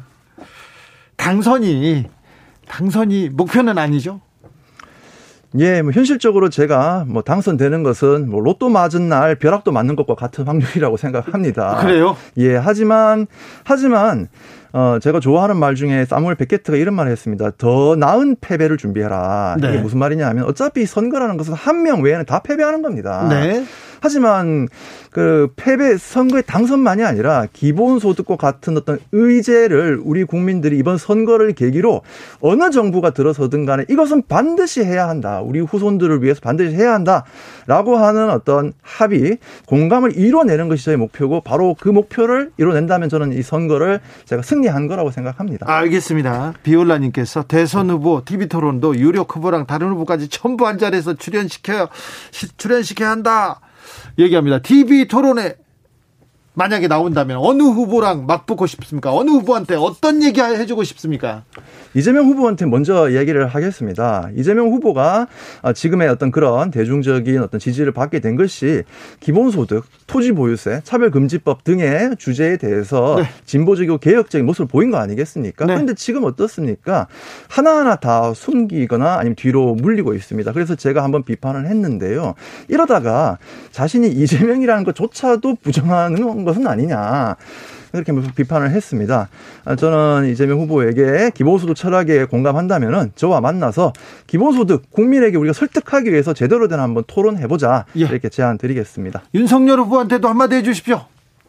윤석열 후보는 어, 이 문재인 정부의 어떤 문재인 정부에 대한 국민의 불만을 업고 거기에 대해서 어 사실 지금은 거의 증오, 보복의 아이콘처럼 되고 있습니다. 과연 비전이 있는가, 어, 정책이 있는가 매우 의심스럽습니다만, 근데 윤석열 후보도 이제 현재 코로나 팬데믹 극복하기 위해서 반드시 복지의 대개혁, 소득 보장 정책을 내야만 할 것입니다. 아 그것을 준비해 오시기 바라고요. 준비해 왔다면은 저와 토론에서 한번 맞붙어서 치열하게 경쟁해보고 싶습니다.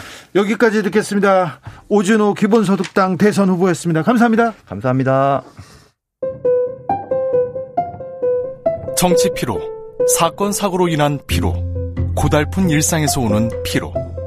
오늘 시사하셨습니까? 경험해보세요. 들은 날과 안 들은 날의 차이. 여러분의 피로를 날려줄 저녁 한 끼 시사. 주진우 라이브.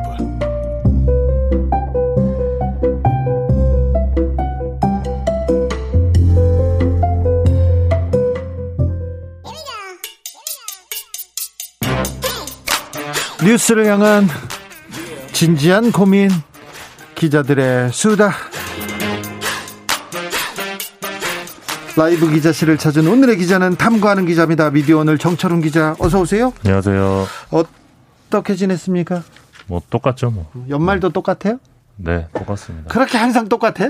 내일 눈이 많이 온다고 하니까 네. 애들하고 눈싸움 하려고. 아, 네. 좋네요. 어우, 기대됩니다. 자, 어떤 이야기부터 만나볼까요? 어, 오늘 음, 소송 결과가 하나 나왔는데. 그렇죠. 어, 서울행정법원에서 네. 이 엠비엔이 방송통신위원회를 상대로 제기한 이 재승인 처분 부관 취소 소송 네. 엠비엔 패소 판결을 냈습니다. 엠비엔이 패소, 방, 예. 방통위가 승소. 네. 작년에 엠비엔이 그 조건부 재승인을 받았는데 네. 이 재승인 조건이 열일곱 개였습니다. 네. 그중에 세 개가 부당하다면서 예. 행정소송을 제기했는데. 아, 다가 아니라 세 개가 예. 부당하다. 근데 그 세 개가 부당하지 않다는 세 개 게 이제 마저도. 법원의 판단인데요. 예. 이 세 개가 뭐냐면 아시겠지만 엠비엔이 십 년 전에 종편 선정 당시 약속한 납입 자본 중에 오백오십육억을 차명주주로 납입하고 이런 은폐하다 걸렸습니다. 네네. 그래서 어, 경영진들이 유죄 판결을 받기도 했는데 이것과 관련해서 작년에 재승인 조건이 부과가 됩니다. 어떤 거냐면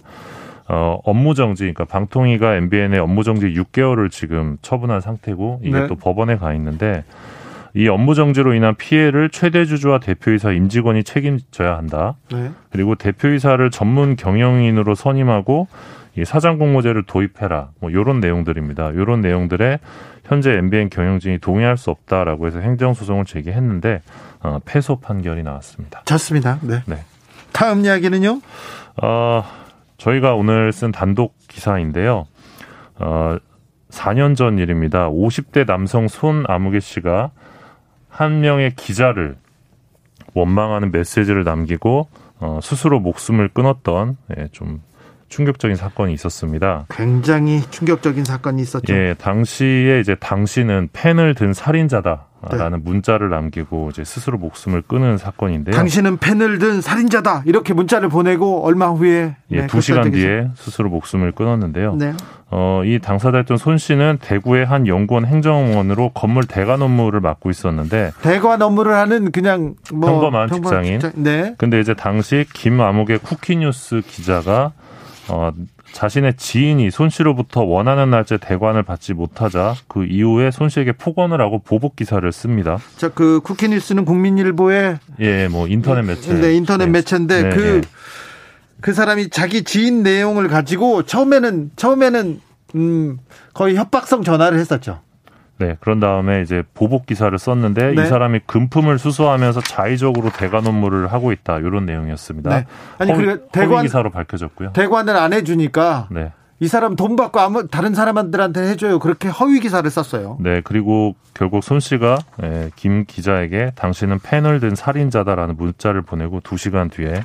어, 사망을 했고요. 네, 언론사 그 다음에는 어떻게 됐습니까? 예, 쿠키뉴스는 사건 직후 김 기자의 사표를 수리하고 취재 과정에서 부적절한 언행이 있었고 기사 작성 동기도 불순했다고 인정을 했고요. 김 기자는 이후에 공갈미수, 명예훼손, 강요미수 등 혐의로 기소됐습니다. 그리고 대구지법이 이천십팔 년 유월 김 기자에게 징역 일 년을 선고합니다. 징역 일 년이었습니다. 예, 당시 재판부는 이 언론 매체를 사사로운 목적을 위해 악용했다라고 판단했고요. 네. 판결문을 보면 김 기자의 경우 다른 사건에서도 자신의 지인에게 돈이나 토지를 제공하게끔 할 목적으로 기사를 쓰고 협박했던 것으로도 드러났습니다. 네, 정말 기자라고 부르기가 부끄러울 네. 정도네요. 네, 맞습니다. 그리고 이 사망한 손 씨 아들이 또 이제 김 기자를 상대로 이 손해배상 청구 소송을 제기했었는데요. 어, 일억 삼천만 원의 위자료 지급 판결이 나왔습니다. 네. 어, 기사가 허위 사실이 아니다라고 김 기자가 주장했지만 어, 이를 입증할 아무런 자료를 제출하지 못했던 것으로 알려졌습니다. 자, 이 김 기자 감옥에서 일 년 네. 감옥 갔다 왔고요. 네. 손해배상은 했는지는 모르겠습니다. 그런데 지금은 어떻게 됐습니까? 네, 제가 이제 사 년 전 사건을 가져온 이유가 바로 이것 때문인데요. 이 기자가 지난달부터 다시 기자로 기사를 쓰고 있습니다. 지금요? 네. 또요? 네. 그 더 팩트라는 매체인데요. 아시죠? 네. 최근에 예, 최근에 예. 사진 기사 막 써, 썼던 예, 예. 그 더 팩트의 대구 경북 취재본부 기자로 활동하고 있습니다. 지난달부터. 네. 그래서 어, 이 부분을 두고 대구 지역의 기자 전략들이 이제 동업자로서 모멸감을 느낀다, 뭐 이런 의견을 저희한테 주기도 했습니다. 네. 사실 이거 언론윤리를 위반해서 한 사람이 스스로 목숨을 끊은 되게 충격적인 사건의 당사자였고, 충격적이었죠. 그리고 고인이 된 손 씨의 유족의 경우는 파렴치한이 다시 기자를 할 수 있다는 현실이 너무 안타깝다, 이런 입장을 주기도 했는데요. 네. 어, 그래서 이게 뭐 징역을 갔다 오고 뭐 빨간 줄이 있는 사람은 다시는 기자를 하면 안 된다라고 이제 뭐 무자르듯이 말을 할 수는 없겠지만, 네, 이 경우는 또 다른 경우라고 보거든요. 네, 네. 다시 비슷한 일을 반복할 우려가 높기 때문에, 네, 조금 이제 이래서 대구 지역에서도 좀 논란이 되고 있고요. 저희가 그래서 이 해당 기자에게도 입장을 물었는데요. 예. 미디어오늘이 무슨 상관이냐, 네, 형사처벌 받으면 기자를 못한다는 규정이 있냐라면서 오히려 저희에게 화를 냈고요. 예. 오늘 미디어오늘이 기사를, 관련 기사를 냈는데, 어, 이 기사를 쓴 취재 기자에게 전화를 걸어서 어, 욕설을 퍼부고 퍼붓고 만나면 패버리겠다, 그렇게 저희에게 협박을 한 상황입니다. 네. 마주칠까 무섭네요. 더 팩트의 김 기자. 네, 다시 이, 이분이 기자로 돌아왔다는 것 자체가 충격적입니다. 네. 매우 충격적입니다. 네. 아, 국민들은 어떻게 생각하셨을지. 네. 다음은 어떤 이야기입니까? 네, 계속 이렇게 우울한 소식만 가져서 죄송한데요. 언론계는 그... 우울합니다. 기자들 중에 윤리를, 그리고 철학이 있는지, 아, 좀 의심 가는 사람들이 너무 많아요. 네. 아, 동아일보 기사가 돌연 삭제된 사건을 가져와 봤습니다. 어떤 기사입니까? 지난 육 일자인데 동아일보가 이 최저임금 일만 원과 관련해서 찬성하는 청년과, 네, 인상에 반대하는 자영업자 두 사람을 인터뷰한 기사를 내보냅니다. 네. 어, 최저임금 일만 원에 찬성하는 삼십 대 박아무개 씨가 이 기사에 등장을 하는데요. 네. 정작 이, 이, 이 박 씨가 어, 실제 대화나 사실과는 전혀 무관하게 날조된 기사다라고 주장을 하고 나섭니다. 인터뷰에 응했는데, 네, 그 인터뷰의 말과는, 네, 전혀 다르게. 예. 그러면서 이 박 씨는 전부 기자님의 창작이다, 네, 최저임금을 인상하자는 주장조차 나는 한 적이 없다, 이렇게 밝혔는데요. 동아일보 기사로 가봅시다. 네, 기사를 보면 이 박 씨가 이런 말을 했습니다. 네. 물가 오르고 집값이 치솟은 속도를 보세요. 제가 사는 서울 강북구만 해도 집값이 두 배 넘게 올랐어요. 어, 최저임금 올리지 않으면 무슨 수로 청년들이 월세며 식비를 감당할까요? 이렇게 말했다고 합니다. 네. 하지만 박 씨는 모든 문장이 기자님의 창작이다, 비슷한 말도 한 적이 없다, 사전 인터뷰를 포함해 청년들은 어쩌고 하는 찡찡거림을 한 적이 단 한 번도 없다. 그럼 단 한 번도 이런 얘기를 한, 예, 적도 없는데. 아예 한 적이 없다고 합니다. 근데 이 사람 이름으로 지금, 네, 기사가 나왔다고요? 네, 맞습니다. 실명으로 기사가, 네, 나왔고요. 사진도 실렸습니다. 그리고 그래요? 동아일, 예, 동아일보는 또 이 박 씨가 올해 비정규직 근로자가 팔백만 명에 달해요라고 박 씨가 말했다고 기사화를 했습니다. 그런데, 예, 정작 박 씨는 비정규직 근로자가 팔백만 명에 달하는 줄 이 기사를 보고 알았다. 오히려. 아, 그래요? 그러니까 자기는 전혀 말을 한 적이 없다는, 네, 거죠. 그리고 자영업은 위드 코로나로 전환되면서 숨통이 트였다고 들었어요. 사장님은 상황이 좀 나으셨잖아요, 라고 상대방에게 말했다고 또 기사에 나오는데, 박 씨는 자영업으로 고생하시는 분 앞에서 너넨 좀 살만하다며 이런 소리를 내가 하겠냐, 그리고 되물으면서 기사 내용은 전혀 사실이 아니다, 라고 밝혔고, 언론중재위원회에 현재 정정보도 및 손해배상을 청구한 상태입니다. 네. 그리고 동아일보는 지난 구 일에 관련 기사를 돌연 삭제를 했고요. 저희가 입장을 요구했는데 입장을 주지 않았습니다. 사과 없었어요? 네, 사과 없었어요. 얘기도 없었고요. 네. 아니, 실명과 얼굴을 다 드러내고 이분이 이렇게 얘기했다, 이렇게 썼는데 그 당사자가 우리는 그렇게 얘기한 얘기 적이 없다, 모든, 네, 문장이 기자님이 창작이다, 날조된 것이다. 네. 날조다. 네. 네. 언론중재위원회에 가 있습니까? 네. 네. 결과가 어떻게 나오는지. 어떤 기자가 썼어요? 아, 그 기자 바이란이 여러 명이었던 걸로. 아, 여러 명이? 네. 네. 어찌 되는지 다음번에도 또 알려주십시오, 이 진행상. 네, 근데 이렇게 삭제한다고 문제가 해결되는 게 아니거든요. 그렇죠. 네. 말을 안 한다고 입을 닫으면, 언론계에서는 그래요. 그 동, 그 동업자 의식, 그런 게 있어서 기자들의 잘못, 다른 언론사의 잘못을 다른 언론사, 다른 기자들이 들추지 않습니다. 그런데 우리는 꼭 갑시다. 꼭 네. 이름도 댑시다. 알겠습니다. 실명 보도합시다. 다음 네. 소식으로 가볼까요? 어, 다음은 이제 중앙일보에 실렸던 일면 사진 얘기 잠깐 할 텐데요. 아, 충격적이었어요. 네, 그 최근에 제주에서 지진이 있었죠. 네, 있었죠. 그때 이제 제주 서귀포 서남 서쪽 해역서 이제 지진이 발생한 십사일 오후에 제주 서귀포시 모슬포 해안도로 아스팔트가 쪼개져 있다라는 사진 기사가 뉴스원에 올라옵니다. 네. 십사일자 오후 여섯시 이십팔분에 출고한 사진 기사인데 네. 이 뉴스원이 뉴스통신사이기 때문에 이걸 많이들 가져갑니다. 이 네, 사진을. 그렇죠. 그 사진, 사진을 보면 도로가 굉장히 찢어져 있는 모습이고 예. 아, 이 정도면 피해가 엄청나게 크겠구나라고 짐작할 만한 사진 기사였는데 네. 뉴스원이 보도한 사진은 제주 지진과는 아무 관련도 없는 사진이었습니다. 아이고. 그 해외 이미지 사이트 중에 게티 이미지 뱅크라는 곳이 있는데 네네. 거기에서 찾을 수 있는 사진이었어요. 아니 제주 지진 사진 왜, 왜 제주 지진 사진을 실어야지 왜 다른 걸 갖다 이미지 사진으로 그냥 아 이거 뭡니까? 그래서 뉴스원이 사진을 취소하고 사과문을 냈는데요. 네. 이 사진이 독자 제공이었답니다. 네. 근데 제보에 의한 기사 사진 기사였지만 확인이 덜 된 상태에서 보도가 돼 혼란을 드렸다 이러면서 사과를 했는데요. 아, 예. 그러니까 사실 이 사진으로 인해서 독자들은 공포감을 가질 수밖에 아, 없죠. 그렇죠. 제주도 어떻게 예. 하냐. 그리고 여진 얼마나 더 커질까 예, 생각하죠. 허위 정보로 사람들을 불안하게 하지 마라 이런 댓글이 달리기도 했는데 네. 중앙일보가 이 사진을 십오일자 일부 지역판에서 일면에 실었습니다. 그러니까 갖다 사락 실었구나. 그냥. 예, 그래서 취소하기도 했는데 아무튼 중앙 일간지 일면까지 장식했던 이 사진이 실제로는 제주도에서 갈라진 도로 사진이 전혀 아니었다. 예. 뉴스원은 뉴시스와 함께 머니투데이와 함께 홍성근 회장의 네, 소유로 돼 있죠 지금. 네. 네. 이런 자, 일도 마, 있었습니다. 마지막 소식은요? 네, 이런 가운데 전 세계에서는 지금 사백팔십팔명의 언론인이 부당하게 갇혀 있는 상황입니다. 어, 이거, 이거 조금 음, 구금되어 있는 언론인 숫자가 좀 는 것 같습니다. 예, 뭐 진행자께서도 구금의 경험이 있으신 걸로 알고 있는데요. 저는 좀 짧게. 네, 그래도 예, 국경 없는 기자회가 전 세계 언론이 탄압 사례를 집계한 그. 이천이십일년 언론이 탄압 통계를 발표했는데요. 국경 없는 기자에 가보면은 사무실 올라가잖아요. 프랑스 파리에 있는데 들어가자마자 이 세계 지도가 있고요. 거기에 지도에 딱 도표가 딱딱 찍혀 있어요. 그래서 어디 구금, 누구 죽음 이렇게 해가지고 너는 곧 잡혀감 이렇게 저한테 얘기, 얘기를 해가지고. 네. 그 저한테 망명을 망명하라고 저기 권유를 했었어요. 실제 좀 위험하셨잖아요 그때 박근혜 오촌살인 사건. 네, 아니 네. 저 있는 대로 보도했어요. 그 무죄 네. 받았습니다. 무죄 받았어요. 그렇죠. 예. 네. 어, 지금 부당하게 구금되는 언론이 사백팔십팔 명인데 지난해보다 이십 퍼센트가 증가했고요. 네, 네, 늘었어요. 네, 이 수치는 어, 이 보고서를 발표하기 시작한 천구백구십오년 이래로 최고치라고 합니다. 어디서 이렇게 늘은 거죠?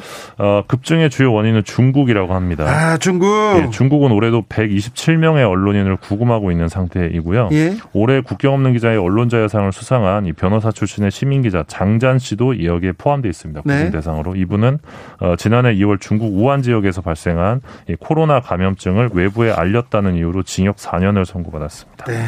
그리고 올해 일월부터 십이월 일일까지 언론 활동으로 살해된 전 세계 살해된 언론인은 사십육명으로 집계됐습니다. 네.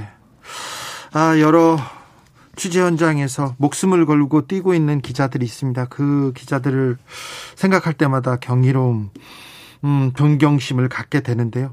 우리 기자들은 그렇게 또 위협적이지 않거든요. 근데 도, 위협적이지 안, 않아졌을 때 갑자기 독재를 외치기 시작하고, 그리고 아까 동아일보 기자들, 그리고 또 그 전에 쿠키뉴스 기자, 아니, 더 팩트 기자죠. 저런 기자들과 이 구금되고 살해된 기자들을 또 이렇게 보니까 또 좀. 한심하다는 생각도 듭니다. 마음이 좀 네. 착잡해집니다. 네. 기자들의 수다 미디어 오늘 정철훈 기자와 함께 고민했습니다. 감사합니다. 고맙습니다. 삼팔육사님 정읍은 설국입니다. 아, 전북 지역은 눈이 많이 오고 있습니다. 각별히 조심하셔야 됩니다. 송지호님 구례도 눈이 많이 내려 눈 속에 잠들어가고 있습니다. 아, 호남 지역에는 눈이 많이 온다고 합니다. 각별히 조심하셔야 됩니다. 교통 상황 걱정이네요. 교통정보 알아보겠습니다. 이승미 씨.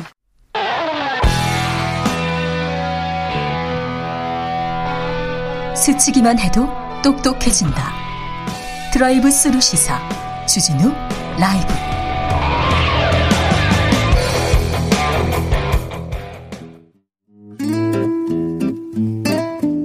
현실의 불이 꺼지고 영화의 막이 오릅니다. 영화보다 더 영화 같은 현실 시작합니다. 라이너의 시사회.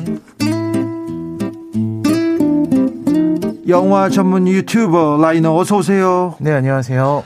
잘 지내셨죠? 네, 잘 지냈습니다. 요즘 어떤 영화 자, 잘 보셨어요? 아, 최근에 이제 개봉한 스파이더맨 노웨이 홈. 스파이더맨 그렇게 많이 나왔는데 또 나왔어요? 네, 또 나왔습니다. 네, 그런데요. 네, 너무 잘 재밌어요. 네. 너무 재밌어요?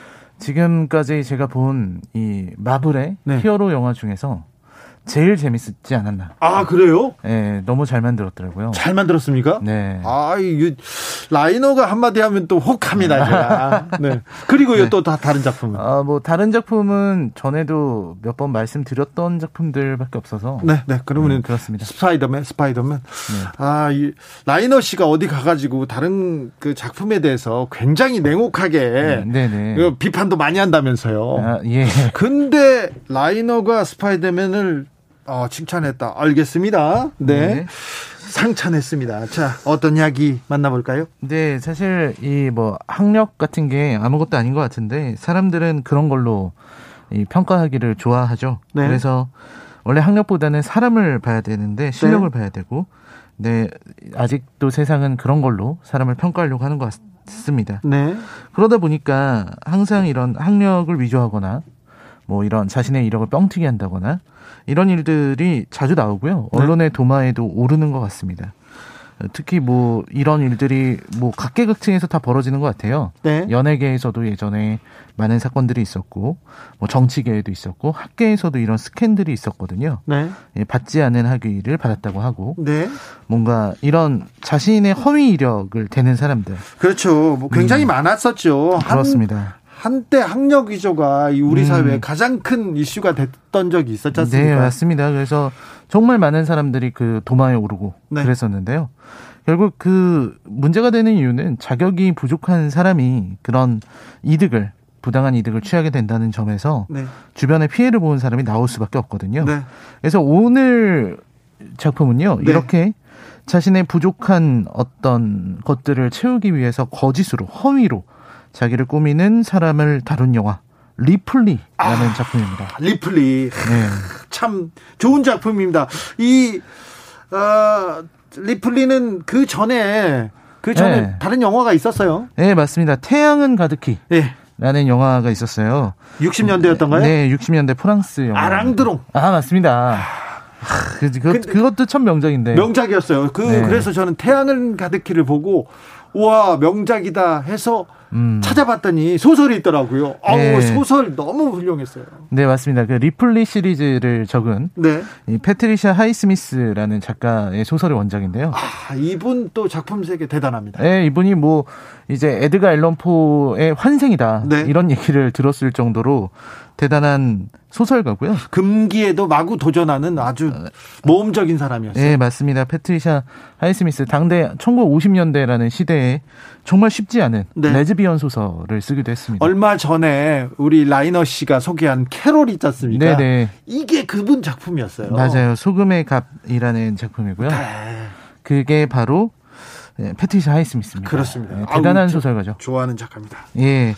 네, 그래서 이제 리플리인데요. 이게 네. 리플리 증후군이라고 그게 뭐 물론 의학적인 용어는 아니지만 이제 리플리에서 리플리 증후군이란 네, 말이 나왔어요. 네, 말이 나왔습니다. 네. 무슨 허언증 같은 걸 갖고 있는 사람들을 네. 리플리 증후군이라고 했죠. 네. 여기서 나오는 주인공이 톰 리플리인데 네. 이 영화는 그런 어떤 비양심적인 인물을 통해서 어떤 사람이 이런 거짓을 계속 일삼다가 살인까지 이르게 되는 이런 과정을 통해서 우리 당시 사회의 부조리 예. 그리고 방황하는 젊은이의 심리 이런 것들이 반영되어 있는 누구나 이런 리플리 같은 사람이 될 수 있다라는 네. 경고를 어, 하는 그런 영화인데요. 맷 데이먼이 그때 네. 리플리 역을 했는데 맞습니다. 저는 맷 데이먼이 출연한 연기한 작품 중에 맷 데이먼의 연기 네네네. 최고로 이 작품인 것 같아요. 아, 맷 데이먼. 네. 네, 맷 데이먼 연기를 너무 잘하는데 네. 이 작품에서는 정말 어떻게 이렇게 걸어 나온 것 같아요. 네네 맞습니다. 네. 진짜 대단한 연기를 보여주고요. 아, 참 그런 영화입니다. 영화 속으로 들어가 보겠습니다. 네, 리플리라는 영화는요. 톰 리플리라는 친구가 주인공이에요. 네, 피아노를 네, 막 찾죠. 네, 피아노를 막 피아노 조율을 하는 네. 이런 일을 하면서 뉴욕의 한 지하 아파트에서 가난하게 살고 있습니다. 가난한 피아노 조율사입니다. 네.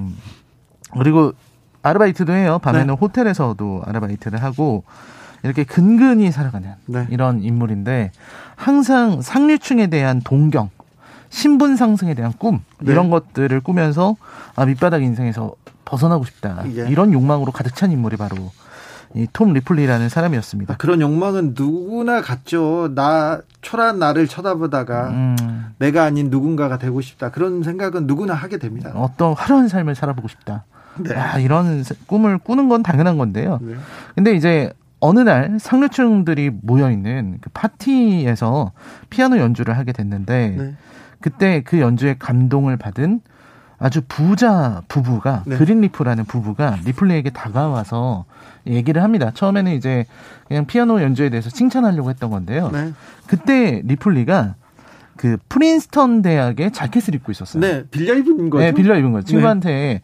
빌려달라고 해서 빌려 입었는데 이제 이 사람들은 아 프린스턴 대학을 나왔구나 네. 생각하고 우리 아들도 프린스턴 대학 나왔는데 우리 아들을 좀 찾아와 달라. 이탈리아에서 놀고 있으니까 네. 찾아와 주면은 돈을 주겠다. 예.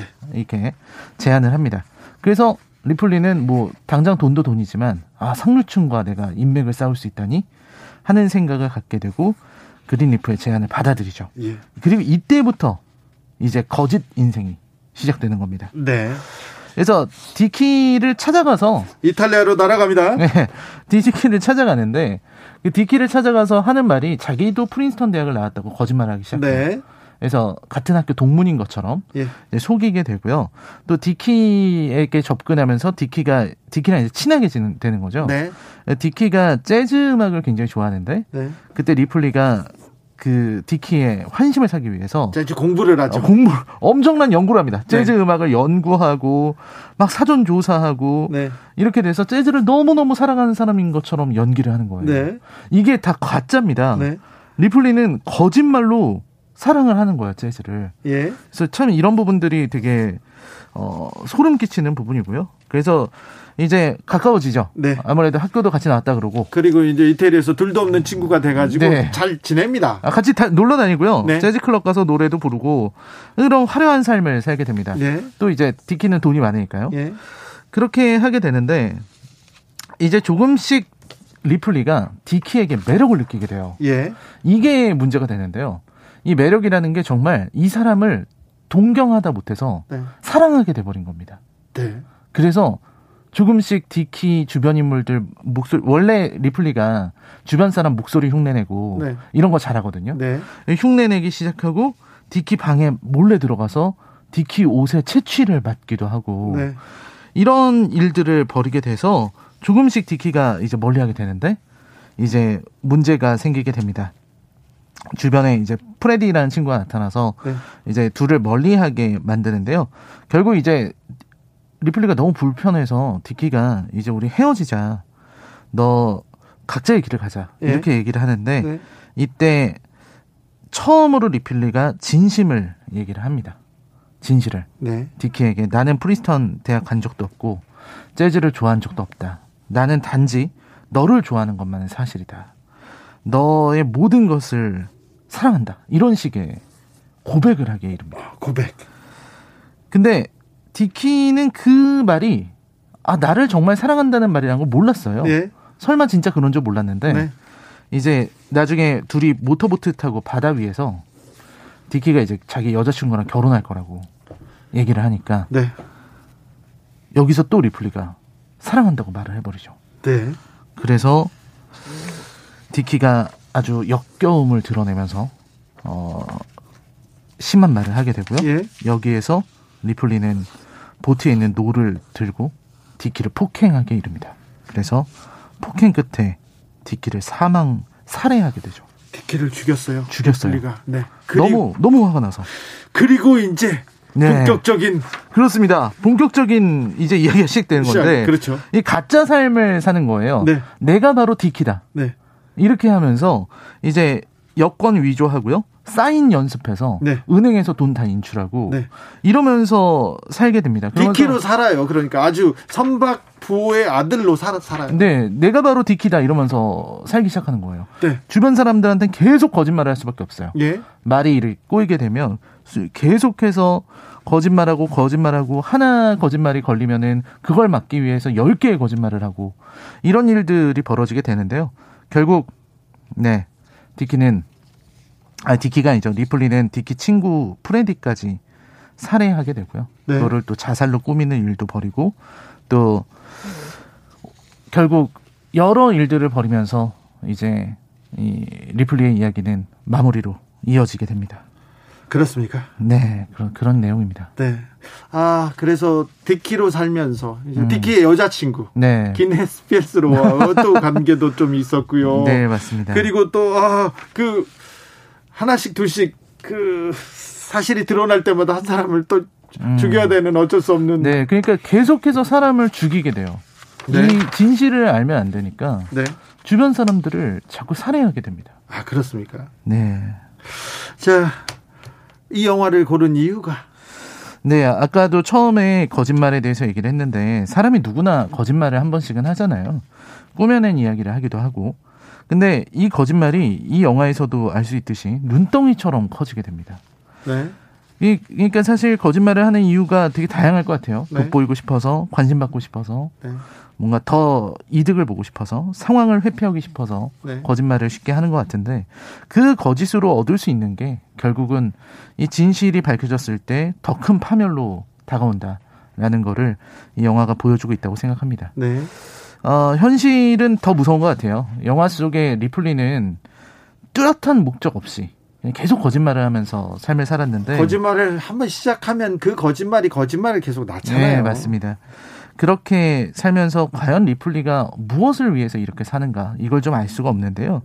제가 현실을 보게 되면 현실에서는 사람들이 아주 명확한 목적을 두고 거짓말을 하는 사람들이 즐비한 것 같습니다.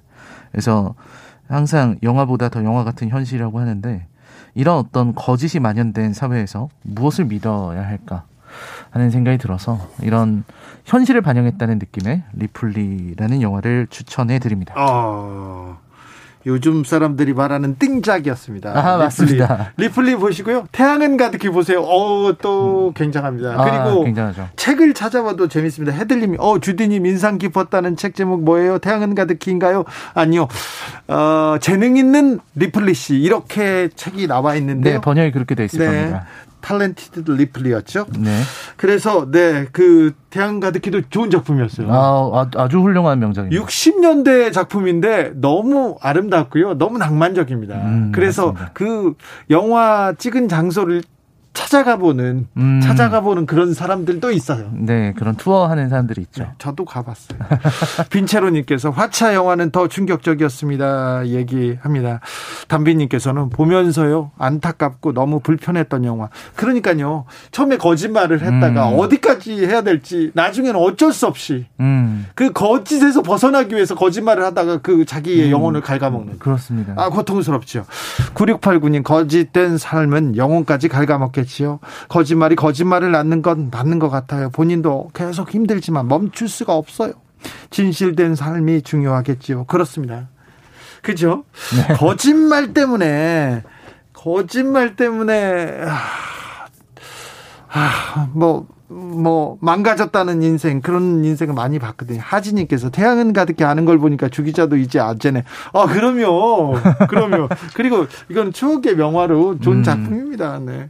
삼일이일 님 주진우님 다음 영화는 불법 도박을 다룬 타짜도 소개해 주세요. 그래야 공정하죠. 아니 우리가 다른 의미에서 가져온 게 아니라 지금 라이너 씨가 주말에 보기 좋은 영화를 들고 온 겁니다. 타짜 어우 명작이죠. 아, 최동훈의 타 잘 만들었어요. 우리나라 어떤 범, 범죄 영화에서 네. 타짜 이전과 이후로 나뉜다고 했죠. 그렇죠. 그 개개인의 그 캐릭터 있지 않습니까? 네. 어, 아우 조승우와 유해진. 그렇습니다. 그리고 또 그 어, 악귀, 아, 네. 짝귀, 네. 아, 또 백윤식. 모든 장면이 명장면이죠. 그렇죠. 화투 정말 열심히. 아, 네. 참, 네. 알겠습니다. 코로나 때문에 대작들 개봉이 쭉 밀렸다고 하던데 영화계가 다시 움츠러들었다면서요? 네, 영화계가 지금 되게 이제 좀 기지개를 켠다는 생각이 들었었는데 그런데 오미크론 때문에 네, 오미크론 때문에 이제 또 영업을 또 축소해야 되는 상황이라서 네. 또 이제 대작들이 이번 주에 스파이더맨도 나왔고 네. 또 다음 주에 매트릭스도 준비돼 있어서 아 그래요? 네, 아마 영화계가 상실감이 굉장히 클 겁니다. 그런데 이번에 스파이더맨 흥행은 좀 어, 예전 속도와 좀 비슷하다. 코로나 이전으로 돌아간 것처럼 지금 굉장히 지금 호평을 받고 있다 이런 얘기 하더라고요. 예, 워낙 기다렸던 작품이기도 하고요. 예. 그리고 저도 두 번이나 봤거든요. 벌써. 스파이더맨을 기다렸어요? 네, 많이. 아니, 나이도 많이 드셔놓고 왜 그래?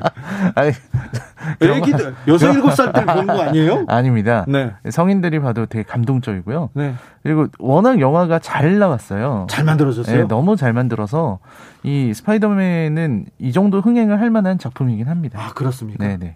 아, 그 근데 대작들이 이렇게 밀리면요, 밀리면.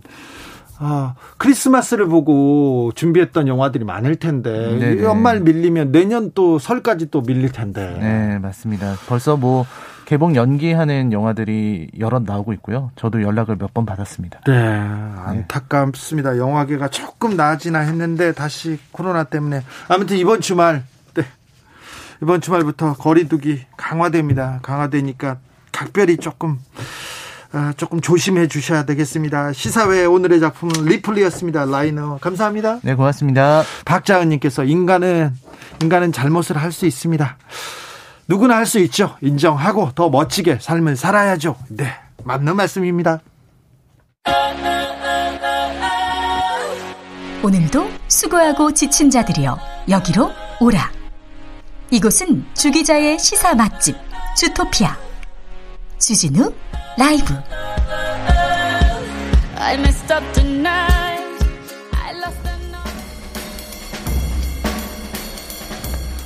느낌 가는 대로 그냥 고른 뉴스 여의도 주필. 에이티엠기 위에 수북히 쌓인 지폐, 보이스피싱법 붙잡은 경찰의 촉. 연합뉴스 기사입니다. 십오 일이었는데요 십오 일 날 오후에 부스터샷을 맞으러 가는 연제경찰서 정찬호 경감이 있었습니다. 그런데 가다 보니까 어 좀 이상해. 은행 에이티엠기 앞을 지나가는데요, 한 남성이 오만 원권 지폐를 수북이 쌓아두고 입금을 하고 있더라고요. 아, 돈을 넣는가 보다 했는데, 아, 정겸장 경감께서 이 남성의 주머니에도 현금이 가득 있는 걸 보고 어 좀 이상하다 그러면서 지켜봅니다. 지켜봅니다. 이 직감이 맞았을까요? 그러면서 그분한테 가서 물어봅니다. 아유, 내가 돈 찾아야 되는데 이렇게 돈 많이 입금하면 어떻게 합니까? 일부러 실랑이를 벌입니다. 그러다 말다툼을 벌여요. 실랑이를 벌이는 동안 경찰이 출동해서 이 보이스피싱 전달책을 잡았습니다. 이분은 이제 정년을 일 년 앞둔 노장이었는데요. 이 베테랑 경찰의 매눈, 이 촉이 보이스피싱범을 붙잡고 피해자의 소중한 돈도 돌려주었다고 합니다. 제가 외국에 이렇게 입국 심사할 때 너 왜 어, 들어오는 티켓은 있고 나가는 티켓은 없어 그랬, 그랬는데 그래가지고 야, 나 여기서 불법 체류 안 해, 노동도 안 할 거야, 나 돈 많아 그러면서 돈을, 현금을 이렇게 딱 보여줬습니다. 그랬더니 경찰들이 출동해가지고 잡혀갔습니다. 자, 현찰을 많이 쓰고 현찰을 이렇게 달라고 하는 거 있지 않습니까? 보이스피싱범, 이 범죄자일 가능성이 있기 때문에. 네, 자, 잘 보고 지켜봐야 될 것 같습니다. 요새는 누가 돈을 이렇게 많이 가지고 다니지 않, 않습니까? 돈을 달라, 현찰을 달라고 하면 일단은 조금 의심하셔야 됩니다. 주민등록증이나 신분증 보여달라는 것도 의심하셔야 됩니다. 경찰, 검찰 전화 왔다고 하는 것도, 그것도 보이스피싱범일 가능성이 크다는 것도 좀 새겨두셔야 됩니다. 연말에 보이스피싱범 기승입니다.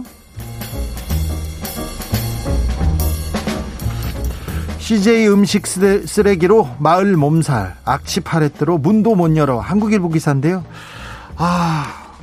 말도 마세요. 가구 공장에 산더미처럼 쌓아놓은 음식 쓰레기 때문에 악취가 진동하고 파리떼가 들끓어서 삼 년 동안 문도 못 열어놓고 살았어요. 이렇게 무슨 일인가 했더니 씨제이 대한통운에서 퇴사한 A씨가 운영하는 곳에서 봤더니 음식물 폐기물을 처리를 위탁받아가지고 처리하는 곳인데 그냥 허가도 안 받고 뭐 등록도 안 하고 그냥 이렇게 쌓아놓고 뒤처리를 하다가 신고를 해도 처리를 안 해주는 거예요. 그래서 삼 년 동안 애만 타다가 애만 타다가 뉴스에서 보도가 됐습니다. 봤더니 씨제이 대한통운에서 어 우리가 해당 업체하고 계약을 종료했다. 그래, 그렇게 이제 꼬리를 자릅니다. 그 그러니까 씨제이 대한통운에서 퇴사하면서 운영업체, 그 작은 소기업, 하청업체를 맡았다가 이 허가 허가 여권 그리고 법을 안 지키다가 문제가 생기니까, 보도가 나가니까 이제서야 이걸 방치했고 잘못했다고 얘기합니다. 무허가 업체였고 폐기물을 몰래 방치한다는 사실을 지난달 초에 인지했다. 관리 감독해서 법률적 사회적 책임을 통감하고 현재 폐기물 처리를 하고 있다, 이렇게 밝혔습니다.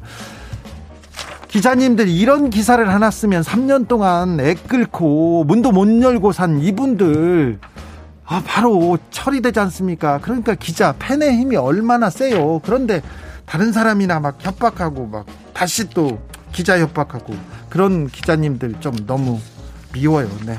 이런 기사로 어, 서민들의 애환, 서민들의 즉, 아, 문도 못 열고 삼 년 동안 살았는데 겨울에도 겨울에도 냄새 나는데 여름에는 얼마나 많이 났을 거예요. 그러니까 이런 부분에 대해서 좀 국민들이 관심 갖고 국민들이 좀 아파하는 부분을 기자님들이 좀 들여다봤으면 합니다. 바빠진 핀란드 산타마을, 코로나에도 북적. 케이비에스 기사인데요.